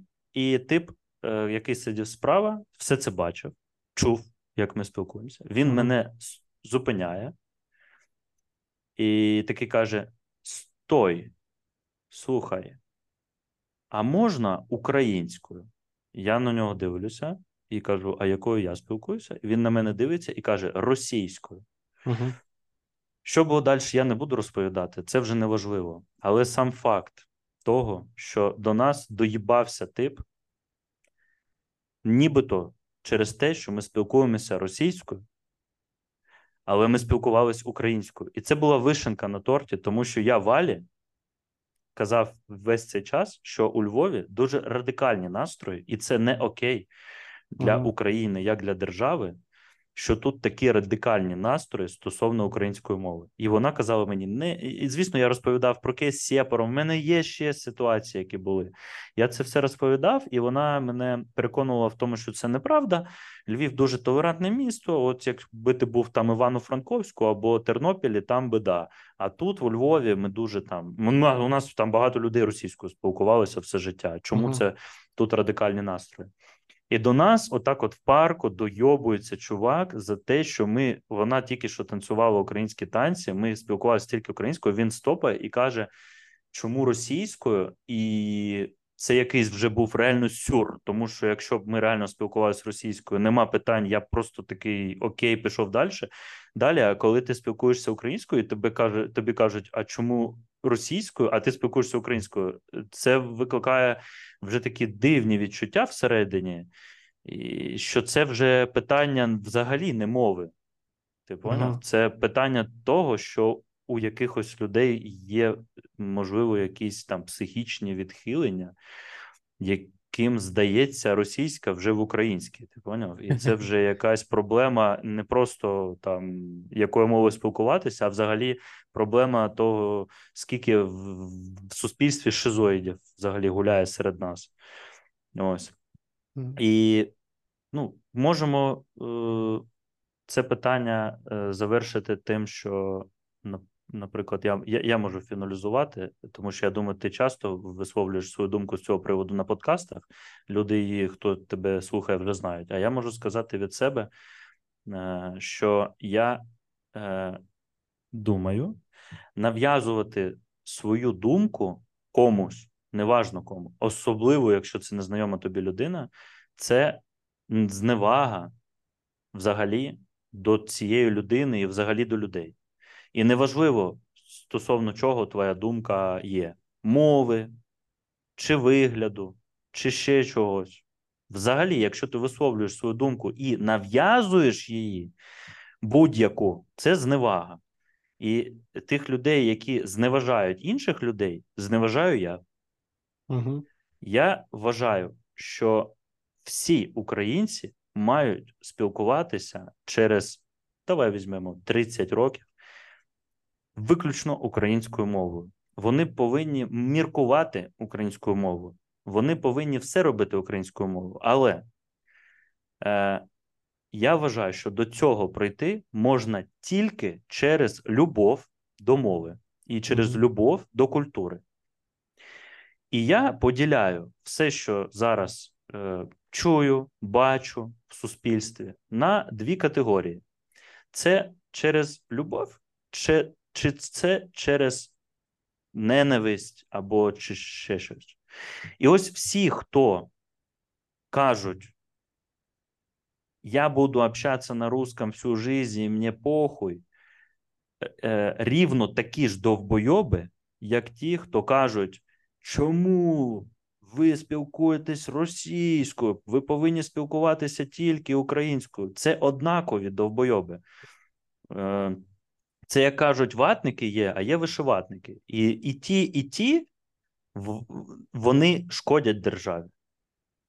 Ті люди, які показують своїм власним прикладом, ті люди, які пропагують українську через те, що це круто, це сучасно і так далі, вони викликають повагу, і я за них. І я особисто став в цьому році частіше спілкуватися українською мовою. Я можу пояснити тобі, це якби я людина така дуже, знаєш, практична. І, наприклад, коли ти сказав, що ти б обрав українську, я б обрав англійську, наприклад. Угу. І практичної б, е, точки зору це точно правильно. Да, мені, краще- для, мені для життя вистачило тієї української, яка в мене зараз є. Плюс я би її підтягував з часом, і мені б цього було достатньо. А ось ідеальною англійською для мене було б якраз дуже Ага. Круто мати її завтра. Ти зрозумів, щоб е, бо в мене нема часу вчити англійську, е, так як мені як я повинен її знати. Але давай повернемося до української. Коротше. Я спілкуюся, по-перше, тому що за кордоном я декілька разів зіштовхувався з, е, наприклад, білорусами, які до мене підходили і казали: е, О, ти ж з Білорусі, тому що я розмовляв російською. І це перша причина, чому я е, це роблю частіше, особливо за кордоном, тому що я не хочу, щоб мене ідентифікували Да, з це- росіянами, це білорусами і так інше. Це моя перша причина. Друга, я вивчаючи українську, а мені ре- реально потрібно її вивчати і покращувати, тому що моя рідна мова це російська. Я все життя спілкувався, думав, і в мене не хочеться сильно вийобуватись, але дуже гарний, на мій, е, на мою думку, словарний запас російської порівняно з українською, це ну, небо і земля. І те, як я спілкуюся російською і доношу свої думки, Ну, щоб робити це українською, мені потрібно ще багато часу. Але я це роблю, тому що це утворює нові нейронні зв'язки Так, в моєму так. мо- мозоку, і це реально цікаво. Також цікаво мені вчити англійську, мені цікаво вчити українську. Я відношусь до цього як цікавий челендж, і я хочу її знати через любов, через культуру. Але як тільки я чую від якоїсь людини, чому російською, окрім бажання послати нахуй цю людину, в мене більше ніяких не, не виникає е, почуттів. Тому що він працює проти української держави, тому що я поділяю людей, які розмовляють українською. Давай так, перейшли на українську. Дивись, є ті, хто це зробив давно, свідомо, е, там через якихось ще причини. Є ті, хто не перейшли і ніколи не перейдуть, і будуть спілкуватися все життя російською. Вони також є. А є дуже багато людей посередині, які ще не перейшли 100%, і вони не ті, хто будуть завжди спілкуватися. І ми маємо фокусувати свою увагу на цих людях, даючи їм можливість, даючи їм мотивацію для того, щоб спілкуватися українською. І кожен раз, коли ти кажеш, чому російською, ти відтягуєш ось цей період часу, коли вся Україна буде говорити українською ще на 5, на 10 років, і ти працюєш проти української держави. Ти повинен не робити на цьому увагу, не тицькати людей, які спілкуються російською. Ти повинен пропагувати українську, пояснювати, чому це круто, чому це цікаво, показувати власним прикладом. Це моя думка.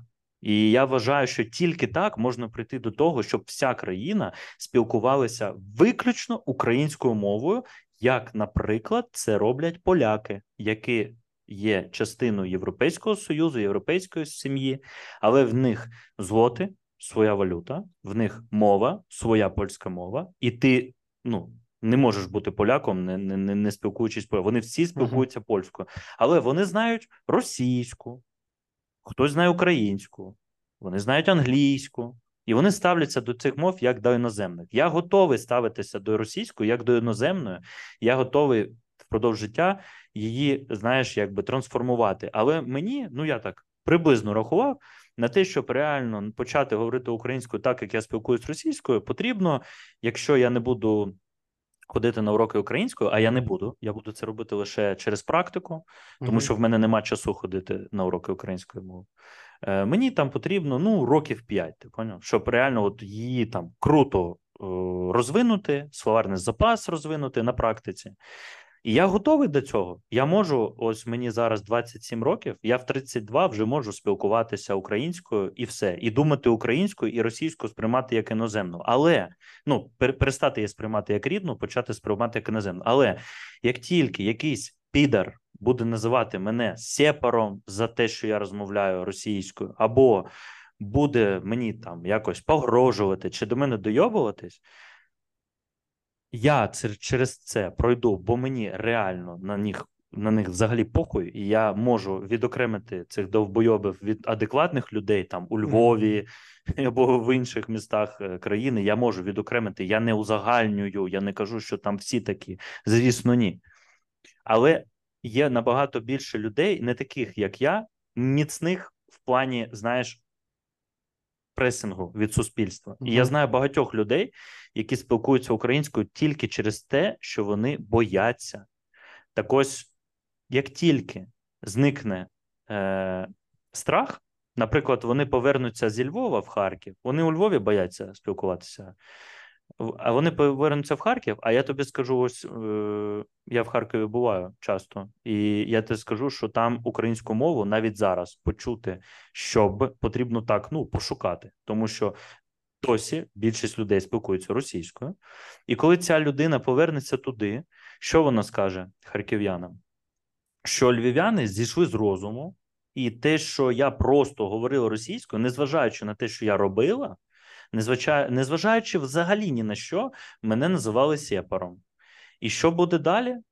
Дивись, я можу сказати таку страшну херню, але я, ну, знаєш так, роблячи аналіз, розумію, що за війною з Росією може переховуватись громадянська війна у нас всередині через ось таку херню. І щоб її не допустити, щоб не було у нас внутрішніх якихось розривів і конфліктів, потрібно поділити суспільство не на тих, хто розмовляє українською або розмовляє російською, а на тих, хто прагне до України як до міцної держави.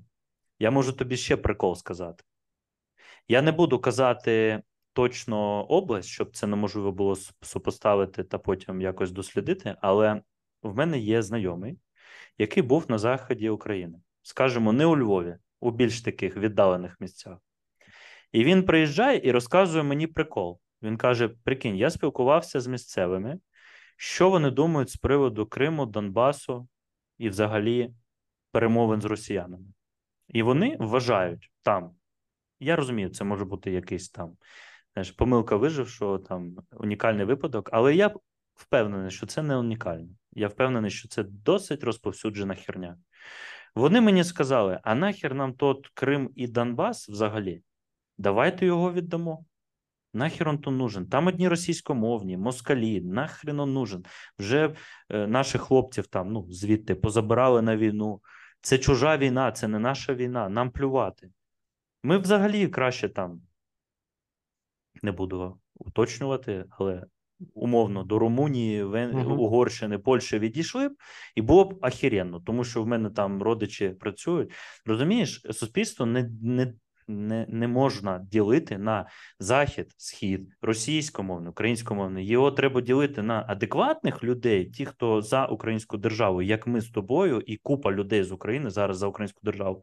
І тих, хто проти української держави, тобто вони роблять якісь конкретні кроки, не тільки думають, а роблять конкретні кроки. Наприклад, як мене назвали Сєпаром, наприклад, як ті чуваки, які дискутують з приводу, що можна віддати Крим та Донбас, е, вони роблять речі, які йдуть проти того, щоб Україна була міцною державою. І ось таких людей потрібно перевчати, якщо це можливо і саджати за грати або вивозити за кордон бажано кудись, якщо вони хочуть в Угорщину в Угорщину, якщо хочуть в Росію в Росію, можна організувати безкоштовні автобусні трансфери і вивозити їх звідси нахер, якщо вони працюють проти української державності, і ну ось така думка. Думка топ. І знаєш, найголовніше, що найважче буде якраз потім після перемоги нас чекає ще все, бо у цього срачу буде дуже багато, і його потрібно буде стримати, втримати, знаєш. Бо таких тем, які ну, гострі, е, їх стане ще більше. І буде багато викликів поліції, таких кейсів. Я не сподіваюся, що будуть і суди, бо ну, з цього питання, в тому числі, і з мови, щоб були якісь показові в тому числі кейси. Але це залежить тільки від нас самих, бо хтось втримається, а інший не втримається і зламає ніс е, тому чуваку, і ще щось потім буде, і ще щось. Тому... Звісно, звісно. Або е, раптово його вб'є, сяде да, в тюрму. Один буде мертвий, інший буде за гратами через те, що нема ось цього відношення людського один до одного. Причин може бути багато. У когось хтось загинув, втрати втрати майна, я не знаю, історія сім'ї, якщо це захід України, як їх там совок щемив і голод там, ну я не знаю, голодомор це вже доречно це згадувати.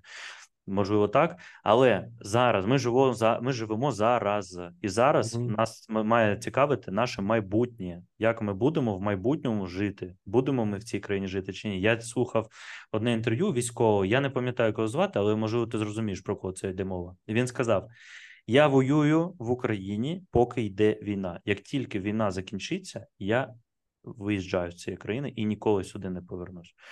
І я коли це ну, послухав і зрозумів, що напевно я така сама людина. Я тут зараз е, не зйобую за кордон, не е, там релокую компанію, наоборот, все тут, все тут, все тут.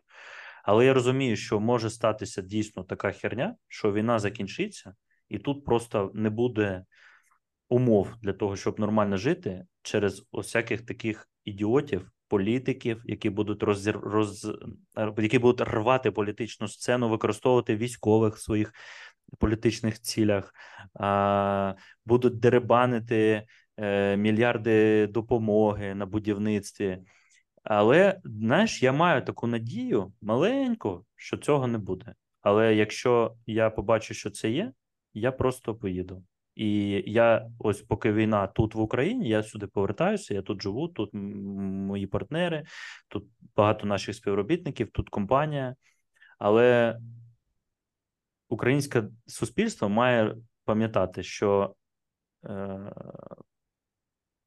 на Україні світ не закінчився. І якщо ми не навчимося тут нормально співдіяти один з одного, то коли війна закінчиться, поїдуть вже люди шукати кращого життя, а тут буде знову срач, корупція і таке інше. Але поки маю надію, і поки тут, і до кінця війни тут. А ось що буде далі, коли закінчиться, ну побачимо. Ну, Як як підсумок е, цього всього, це 100%. Плили, плили, щоб на березі не всратися. Е, Потрібно просто буде дійсно вже. Бо я ж кажу, я чітко відчуваю, знаю, що після перемоги почнеться найскладніше. Тримати цей весь срач, е, хто як, бо буде там і зміна влади, ще щось і так далі. В гарному сенсі цього слова зміна влади. Бо дійсно е, завжди так відбувається, що хтось там під час війни виграє війну, а відновлювати вже інше. Бо це виграти війну це дуже виснажливо. І ці всі процеси, це все буде дуже складно, і потрібно просто, щоб були українці до цього готовими. І на початку ще своїх подкастів я задавав таке питання: як вважати, чи готові українці до перемоги? І тоді е, ми доходили до. Ну, ми це ж теж чисто філософськи дискутували, і доходили до того, що ще не готові по багатьом там признакам з точки зору там емоційного, з точки зору ось цього майнсету. Знаєш, що всі рівні і так далі, і так далі. І скільки військових, які розмовляють на російській мові, і знаєш, когось колись же, що так ось як тобі, скажуть якомусь військовому, який там повоював, і він випадково розмовляв там російською або не випадково, або він так залишився. Ну, з мамою, наприклад, спілкувався При, російською. Прикинь, да, з мамою, якій 80 років, яка вже точно не буде там ну, нічого змінювати і не повинна, е, як і ніхто не повинен, бо бо його не можуть змусити це робити. Ось тільки добровільно це должно відбутися. І прикинь цю ситуацію. Скоріше всього, він спокійний, як встане, е, і ну, сподіваюся, а хтось е, неспокійно ну, дійде до якогось там негативу. І тим паче, коли знаєш, коли людини пояснять, що поки ти там сидів, бухав, я там два роки е, в грязі під час дощів, під час ще чогось, е, під цим всіми градами. І ти мені таке кажеш, знаєш. Ну, тобто, я не знаю, чим ця ситуація закінчиться, але буде багато всіх різних штук. І це дійсно, Паш, потрібно позитивно це дивитися. Я знаю, як mm. ти ти назавжди, е, скажімо так, розглядаєш всі варіанти розвитку подій, і найгірші в тому числі. І тому класно, що цю тему, знаєш, також підняли, бо це вона буде 100% одна з тих, що ще буде довго-довго нас всіх е, підривати і підривати. Але хочу вірити, те, як показали себе українці під час війни, позитивному плані. Звісно, і негативних кейсів вистачає. Я сподіваюся, що ви витримаємо цей культурний натиск. Ось. Можу тобі ще навести один приклад, але вже з бізнесу, не з е, не з особистого життя, а, а з бізнесу стосовно мови. Ось дивись, у нас є продукт Obmify. Його ціль це е, ну, стратегічна е, ціль вибити російського монополіста з ринку. У них реально там 95% всього ринку моніторингів. І я тобі вже наводив приклад, що у них 2 мільйони трафіку. В нас зараз е, там згідно SimilarWeb порядка 20 тисяч. Тобто, нам, щоб їх витиснути, нам потрібно зробити щонайменш X100 зріст по трафіку. Тобто мені потрібно в 100 разів вирости, щоб їх вибити звідси. Ну, це так. Дуже абстрактно, заради розуміння просто кейсу. Угу. Ми, коли випускали продукт в лютому цього року, 23-го, ми спочатку домовились, що ми робимо його тільки українською, а потім перекладемо на англійську. І спочатку це здавалося для мене розумним рішенням, тому що це такий тренд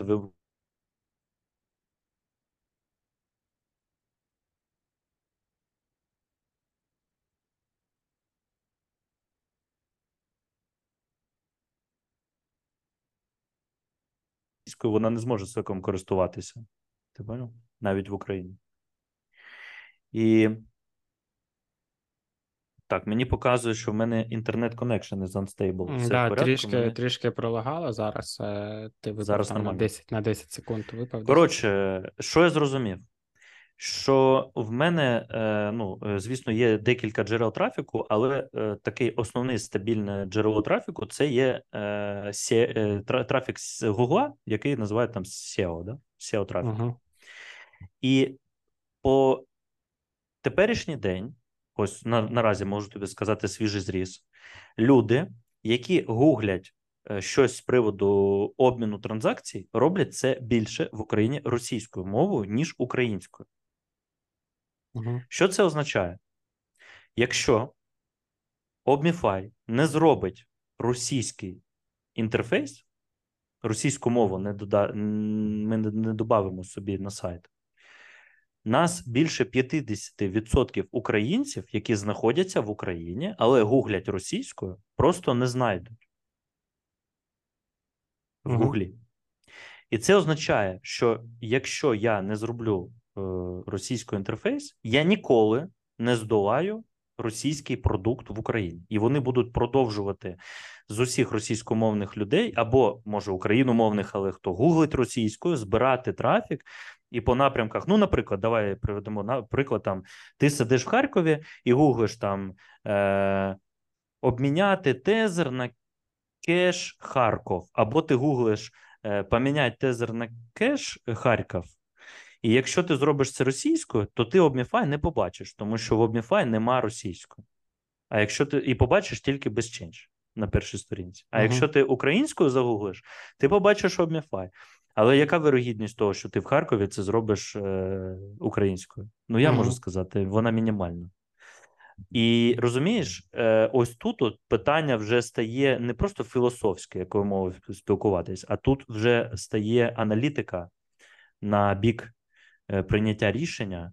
І я, як фаундер цього продукту, приймаю свідоме рішення на фоні тренду відмови від російської мови в інтерфей е, на, на, на фоні відмови від російської, як відмови інтерфейса, що ми будемо робити Обміфай російською, тому що інакше я не виб'ю з, цієї країни без change. І е, відсоток з кожної транзакції будуть, буде йти в кармани росіянам. А для мене це набагато важливіше, ніж е, ті люди, наприклад, які можуть, можуть захейтити Обміфай за те, що там є російська. Наприклад, звісно, основна мова буде українська, але переклад буде на російську, переклад буде на англійську, тому що Обміфай це міжнародний продукт, і мені потрібно буде завойовувати не тільки людей, які в Україні е, російською гуглять. Мені потрібно буде в Польщі завойовувати тих людей, які російською гуглять. А це грузини, казахи, узбеки і інші інші інші нації, білоруси, хто туди е, поїхав від режиму Лукашенка ще в 2020 році. Тобто, якщо в мене не буде російської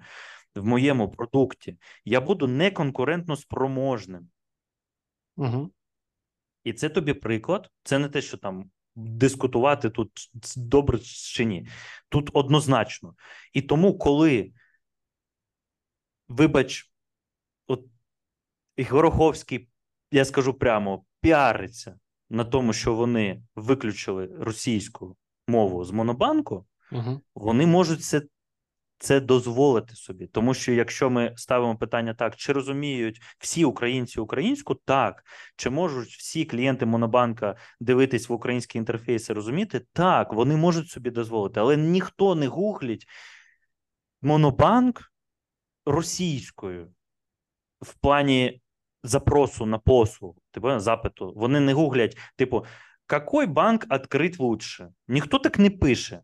Пишуть монобанк, і він і українською, і російською буде монобанк. Вони його знайдуть в будь-якому разі, вони Мгм. його скачають і вони його е, зможуть використовувати. А Обміфай, якщо ти загуглиш російською, ти не, не знайдеш. Тобі виб'ється безченж, і ти підеш до росіян робити транзакції з безченж.com і платити росіянам комісію. Розумієш? І тут вже е, треба ось отак розбиратись, коли е, мова йде конкретно про застосування мови в тому чи інакшому випадку. Якщо я її не застосую, до свидання, український продукт Обміфай, тому що трафіка значно менше е, україномовного в Україні. Ми не працюємо з Росією, у нас немає напрямків російських, у нас немає обмінників російських. Ми їх викреслили. У нас, якщо обмінник має в своїх напрямках обміну рубль, ми його не приймаємо в Обміфай. Це 100% український продукт, але в ньому буде російський інтерфейс. Угу. Допоки люди будуть гуглити, це їх питання. Нехай гуглять українською, там також буде Обміфай. Ну, Ти поняв? Але коли ми будемо масштабувати його там в Польщу, і буде грузин, от таксист, шукати, де йому зарплатню з польського банку вивести в тезер, щоб відправити мамі в Грузію. Якщо ми хочемо, щоб е, це питання йому дозволяв закрити український продукт Обміфай, а ми ж топимо, ми ж топимо за українські продукти, да, всі. Так давайте реально топити. І давайте, якщо, наприклад, ви побачите Обміфай російською, не хейтити, тому mm-hmm. що. Паша Макаренко не захотів робити тільки український інтерфейс. Паша Макаренко зробив свідомий вибір, свідоме рішення прийняв для того, щоб росіяни з їх безченж пішли нахуй з е, українського ринку і з європейського. Ось тобі. Коли в тебе в наступного разу питають, чому там з'явилася російська, можеш е, шматочок цього подкасту скинути, щоб написати статтю. Знаєш, тут все зрозуміло. Там 10 хвилин. Да, І пусть підуть на Мінфін, ага. який є найбільш популярним сайтом в Україні з теми фінансів. Там 22 мільйони трафіку в місяць згідно з SimilarWeb. Там є російська мова, і коли я давав інтерв'ю Мінфіну, я вичитував дві версії: українську, російську перед публікацією, щоб ну, е, ну своїх думок, які я шарив їм в форматі інтерв'ю, щоб. Е, вони могли запостити обидві мови, тому що МінФін читають обидвами мовами російською, угу. в тому числі. Чому ви не підете до них, не доїбетесь, що у них нема, наприклад, тільки українською, чому там російська? Коротше, поняв, основна мова повинна бути українська, не повинно бути сайтів українських продуктів, де є російська, але нема української, однозначно. Але, наприклад, хейтити українські продукти, коли в них є російський інтерфейс, потрібно спочатку розібратись. Ви йдіть в Google і зробіть так, щоб 99% ваших запитів були українською. Ви люди, хто хейтять е, такі продукти, як наш, наприклад. Його ще ніхто не хейтить, але ти знаєш, я наперед авансом так завівся. Да, щоб... Це це як я готуюся до хейту, коли повернусь в Україну.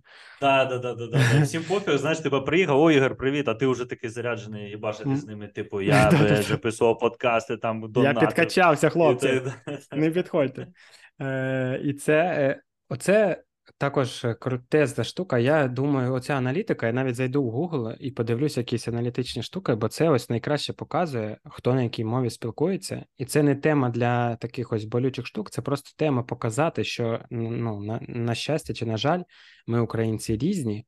Ще і кожен якби обирає для себе, і в кожного є мотивація робити те чи інше, розмовляти українською чи не розмовляти, і потрібно буде це доносити, і це буде прям велика штука для всіх міністерств, бо та ж Мінцифра вона робить свої продукти і повинна вшивати туди оцю лагідну українізацію Міністерство культури зі своєї сторони, і багато багато хто. І, Але ці цифри можуть чітко показати тим чувакам зі Львівської каф'ярні чи чого там закладу, що не потрібно так казати, бо там 50% українців можуть тобі ще наваляти досить сильно.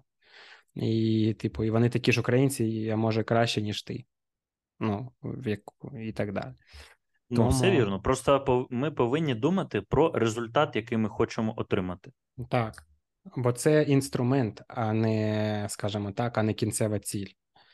І не потрібно там, як би скажемо, його нівелювати. Я взагалі ну, якби вважаю, що для людей ми ми потрібно створити країну майбутнього, а не змінити мову в Україні. Розумієш? Ось і все. І це просто кожен повинен зрозуміти. І все. Це це кайфова штука. Мені здається, Паша, ми не обговоримо другу тему, все ж таки. Але ця обговорена була досить досить круто. І круті кейси ти згадав. Я ні разу не стовхувався з хейтом з української мови, але як ти правильно сказав, це твій е, як там, не твоя енергетика, як ти написав мені в чаті, е, не вайб, а те, що мені не вдалося, е, ну, що ми переносили подкаст. Так, да, да, я зрозумів. Ну так, в мене є такий прикол. Карма я написав. Карма, о, може, це знаєш? Да, воно В мене так... є такий прикол, не, не дарма я. SEO в UX дизайн студії, тому що е, наша ж робота це знаходити ну, шляхи оптимізації да, в інтерфейсах, uh-huh. як зробити більше конверсію, як його зробити більш ефективним. І в мене так все життя виходить, що е, мені постійно приходиться зіштовхуватись з якимись такими приколами. ну там наведу приклад: якщо ти вариш суп на 10 людей і кидаєш одну перчинку в нього, вона буде в мене в тарілці. Якщо ти написав е, 10 е, листів друзям з привітанням з днем народження, і в одному з них помилився датою, то це буде я. Кому ти, кому ти, кого ти е, привітаєш не 5 квітня, а в будь-який інший день. Ну і таке інше, поняв? Мгм. Типу, я притягую до себе е, недоліки, і завдяки цьому я доволі часто ініціюю покращення в тих Мгм. системах, в яких я знаходжуся, від власних компаній до якихось чужих проєктів, і ти це знаєш, тому що вже не перший рік зі мною спілкуєшся. Е, Знаю, Паш, знаю, і це круто. І дякую тобі, що знайшов час. Ти сказав, що дуже його зараз цінуєш. Тому дякую тобі за цю розмову. Може, ти хотів би, знаєш, якийсь такий фінальний, фінальну репліку, спіч, побажання, е, таке, щоб, щоб щось збереглося за тобою, скажімо так, ще. За мною. Ну, побажання тобі чи слухачам? Мені, всім, чи просто, ось, знаєш, якийсь свій поділись там своїм ось цим висновком, вайбом, який е, тут був, і може якийсь в у всесвіт відправити якесь послання таке через наш подкаст. Да, можу сформулювати побажання до всіх, хто нас слухає, дожив до кінця цього подкасту. Я впевнений, що це реально було важко, тому що слухати нас з тобою реально та ще праця над своїм. е, Я не знаю, що, як це сформулювати. Нехай кожен сфор- формулює, як хоче. Що я хочу побажати? Я хочу побажати всім, щоб ви вчилися грати вдовго, щоб ви вчилися бігати марафони, щоб ви вчилися мислити стратегічно. На сьогоднішній день я, я вважаю, що це найголовніший скіл. Хоч це і дуже важко, коли світ Мгм. змінюється кожну годину, намагатися щось спланувати і так далі. так далі. Ви можете відштовхуватись там не від того, скільки грошей я хочу заробити через 5 років. Це херня. Відштовхувати відштовхуйтесь від, наприклад, цінностей, які ви закладаєте в себе, е, і розумієте, що щоб не склалося, е, ця цінність, яку ви придержуєтесь, вона м, стратегічне значення має для вас. Наприклад, там залиши, залишатися людиною в будь-яких випадках, не йти по головам, поважати вибір інших людей. Ось такі речі. Е, Я вважаю, що це найголовніші зараз скіли, які мають розвивати в собі там всі люди, ну, українці зараз особливо, тому що тя- часи дійсно тяжкі. Я не, не можу назвати їх крутими. Вон, вони тяжкі, але вони е, мають таке значення для нас зараз дуже стратегічне ось ці часи, тому що ми, якщо їх подолаємо, ми вийдемо реально там нацією переможців, розвинутих професіоналів, стойких людей до, до челенджів. І навпаки, ти знаєш, як це помилка вижить, що коли кажуть, що там е, він багатий, тому що він з, університету пішов. Так і кажуть, що там ця нація крута, тому що вона там пережила там якісь війни. Ну а багато націй, хто не пережив війну, Мгм. багато націй, хто загинув. І українці можуть загинути як нація, якщо вони будуть дозволяти собі е, відволікатись на якусь херню, яка не має стратегічного значення як для держави, як для ну, як, Нації. як, для, як для нації. Да. Тому Мгм. я, я, я ось це хочу побажати вам. Фокусуйтеся на майбутньому, е, мисліть стратегічно, вчіться чому, вчіться цьому. Це не скіл, який, з яким там люди народжуються. Це потрібно навчатися, читати, дивитись приклади, е, дивитись не тільки по бізнесу відосики. Можна і філософію, і психологію почитати. І подкастик та- послухати наш. і подкасти послухати. Да, оце ми- це буде моє побажання. Я думаю, таке дуже нейтральне і пози- позитивне. Да? Е, Да, по- після того всього, що ми сьогодні говорили, це найкраще позитивне закінчення. Тому дякую тобі, велике Паш. Е, ось за цей час, за цю розмову і за вклад в мене, знаєш, якихось таких, е, скажімо так, і в в, мо... в мою впевненість в гарному майбутньому. Хоча ти сказав, що ти не до кінця впевнений, але я тепер впевнений. Бо Ну, ти, правда. скажу, досить не сильно не впевнений. Знаєш, так середненько. А якщо Паша середненько не впевнений, значить все буде хорошо. Все вірно. Дякую тобі, що ти мене запросив. Е, Мені цікаво приймати участь е, в таких ініціативах. Тож е, буду радий повторити, особливо, якщо це буде, наприклад, десь на Ютубчику з 100 тисячами підписників в офлайні, в моєму офісі, десь в Нью-Йорку. Домовилися, хай так і буде. Через півроку зустрічаємось. Тоді йди звільняйся зараз з роботи і починаємо працювати. Через півроку Ну, буде бачиш, У нас е, спільна мотивація тепер є. І в тебе, і в мене. Дякую, Паш. Обіймаю. Дякую тобі, Ігор. Давай на зв'язку.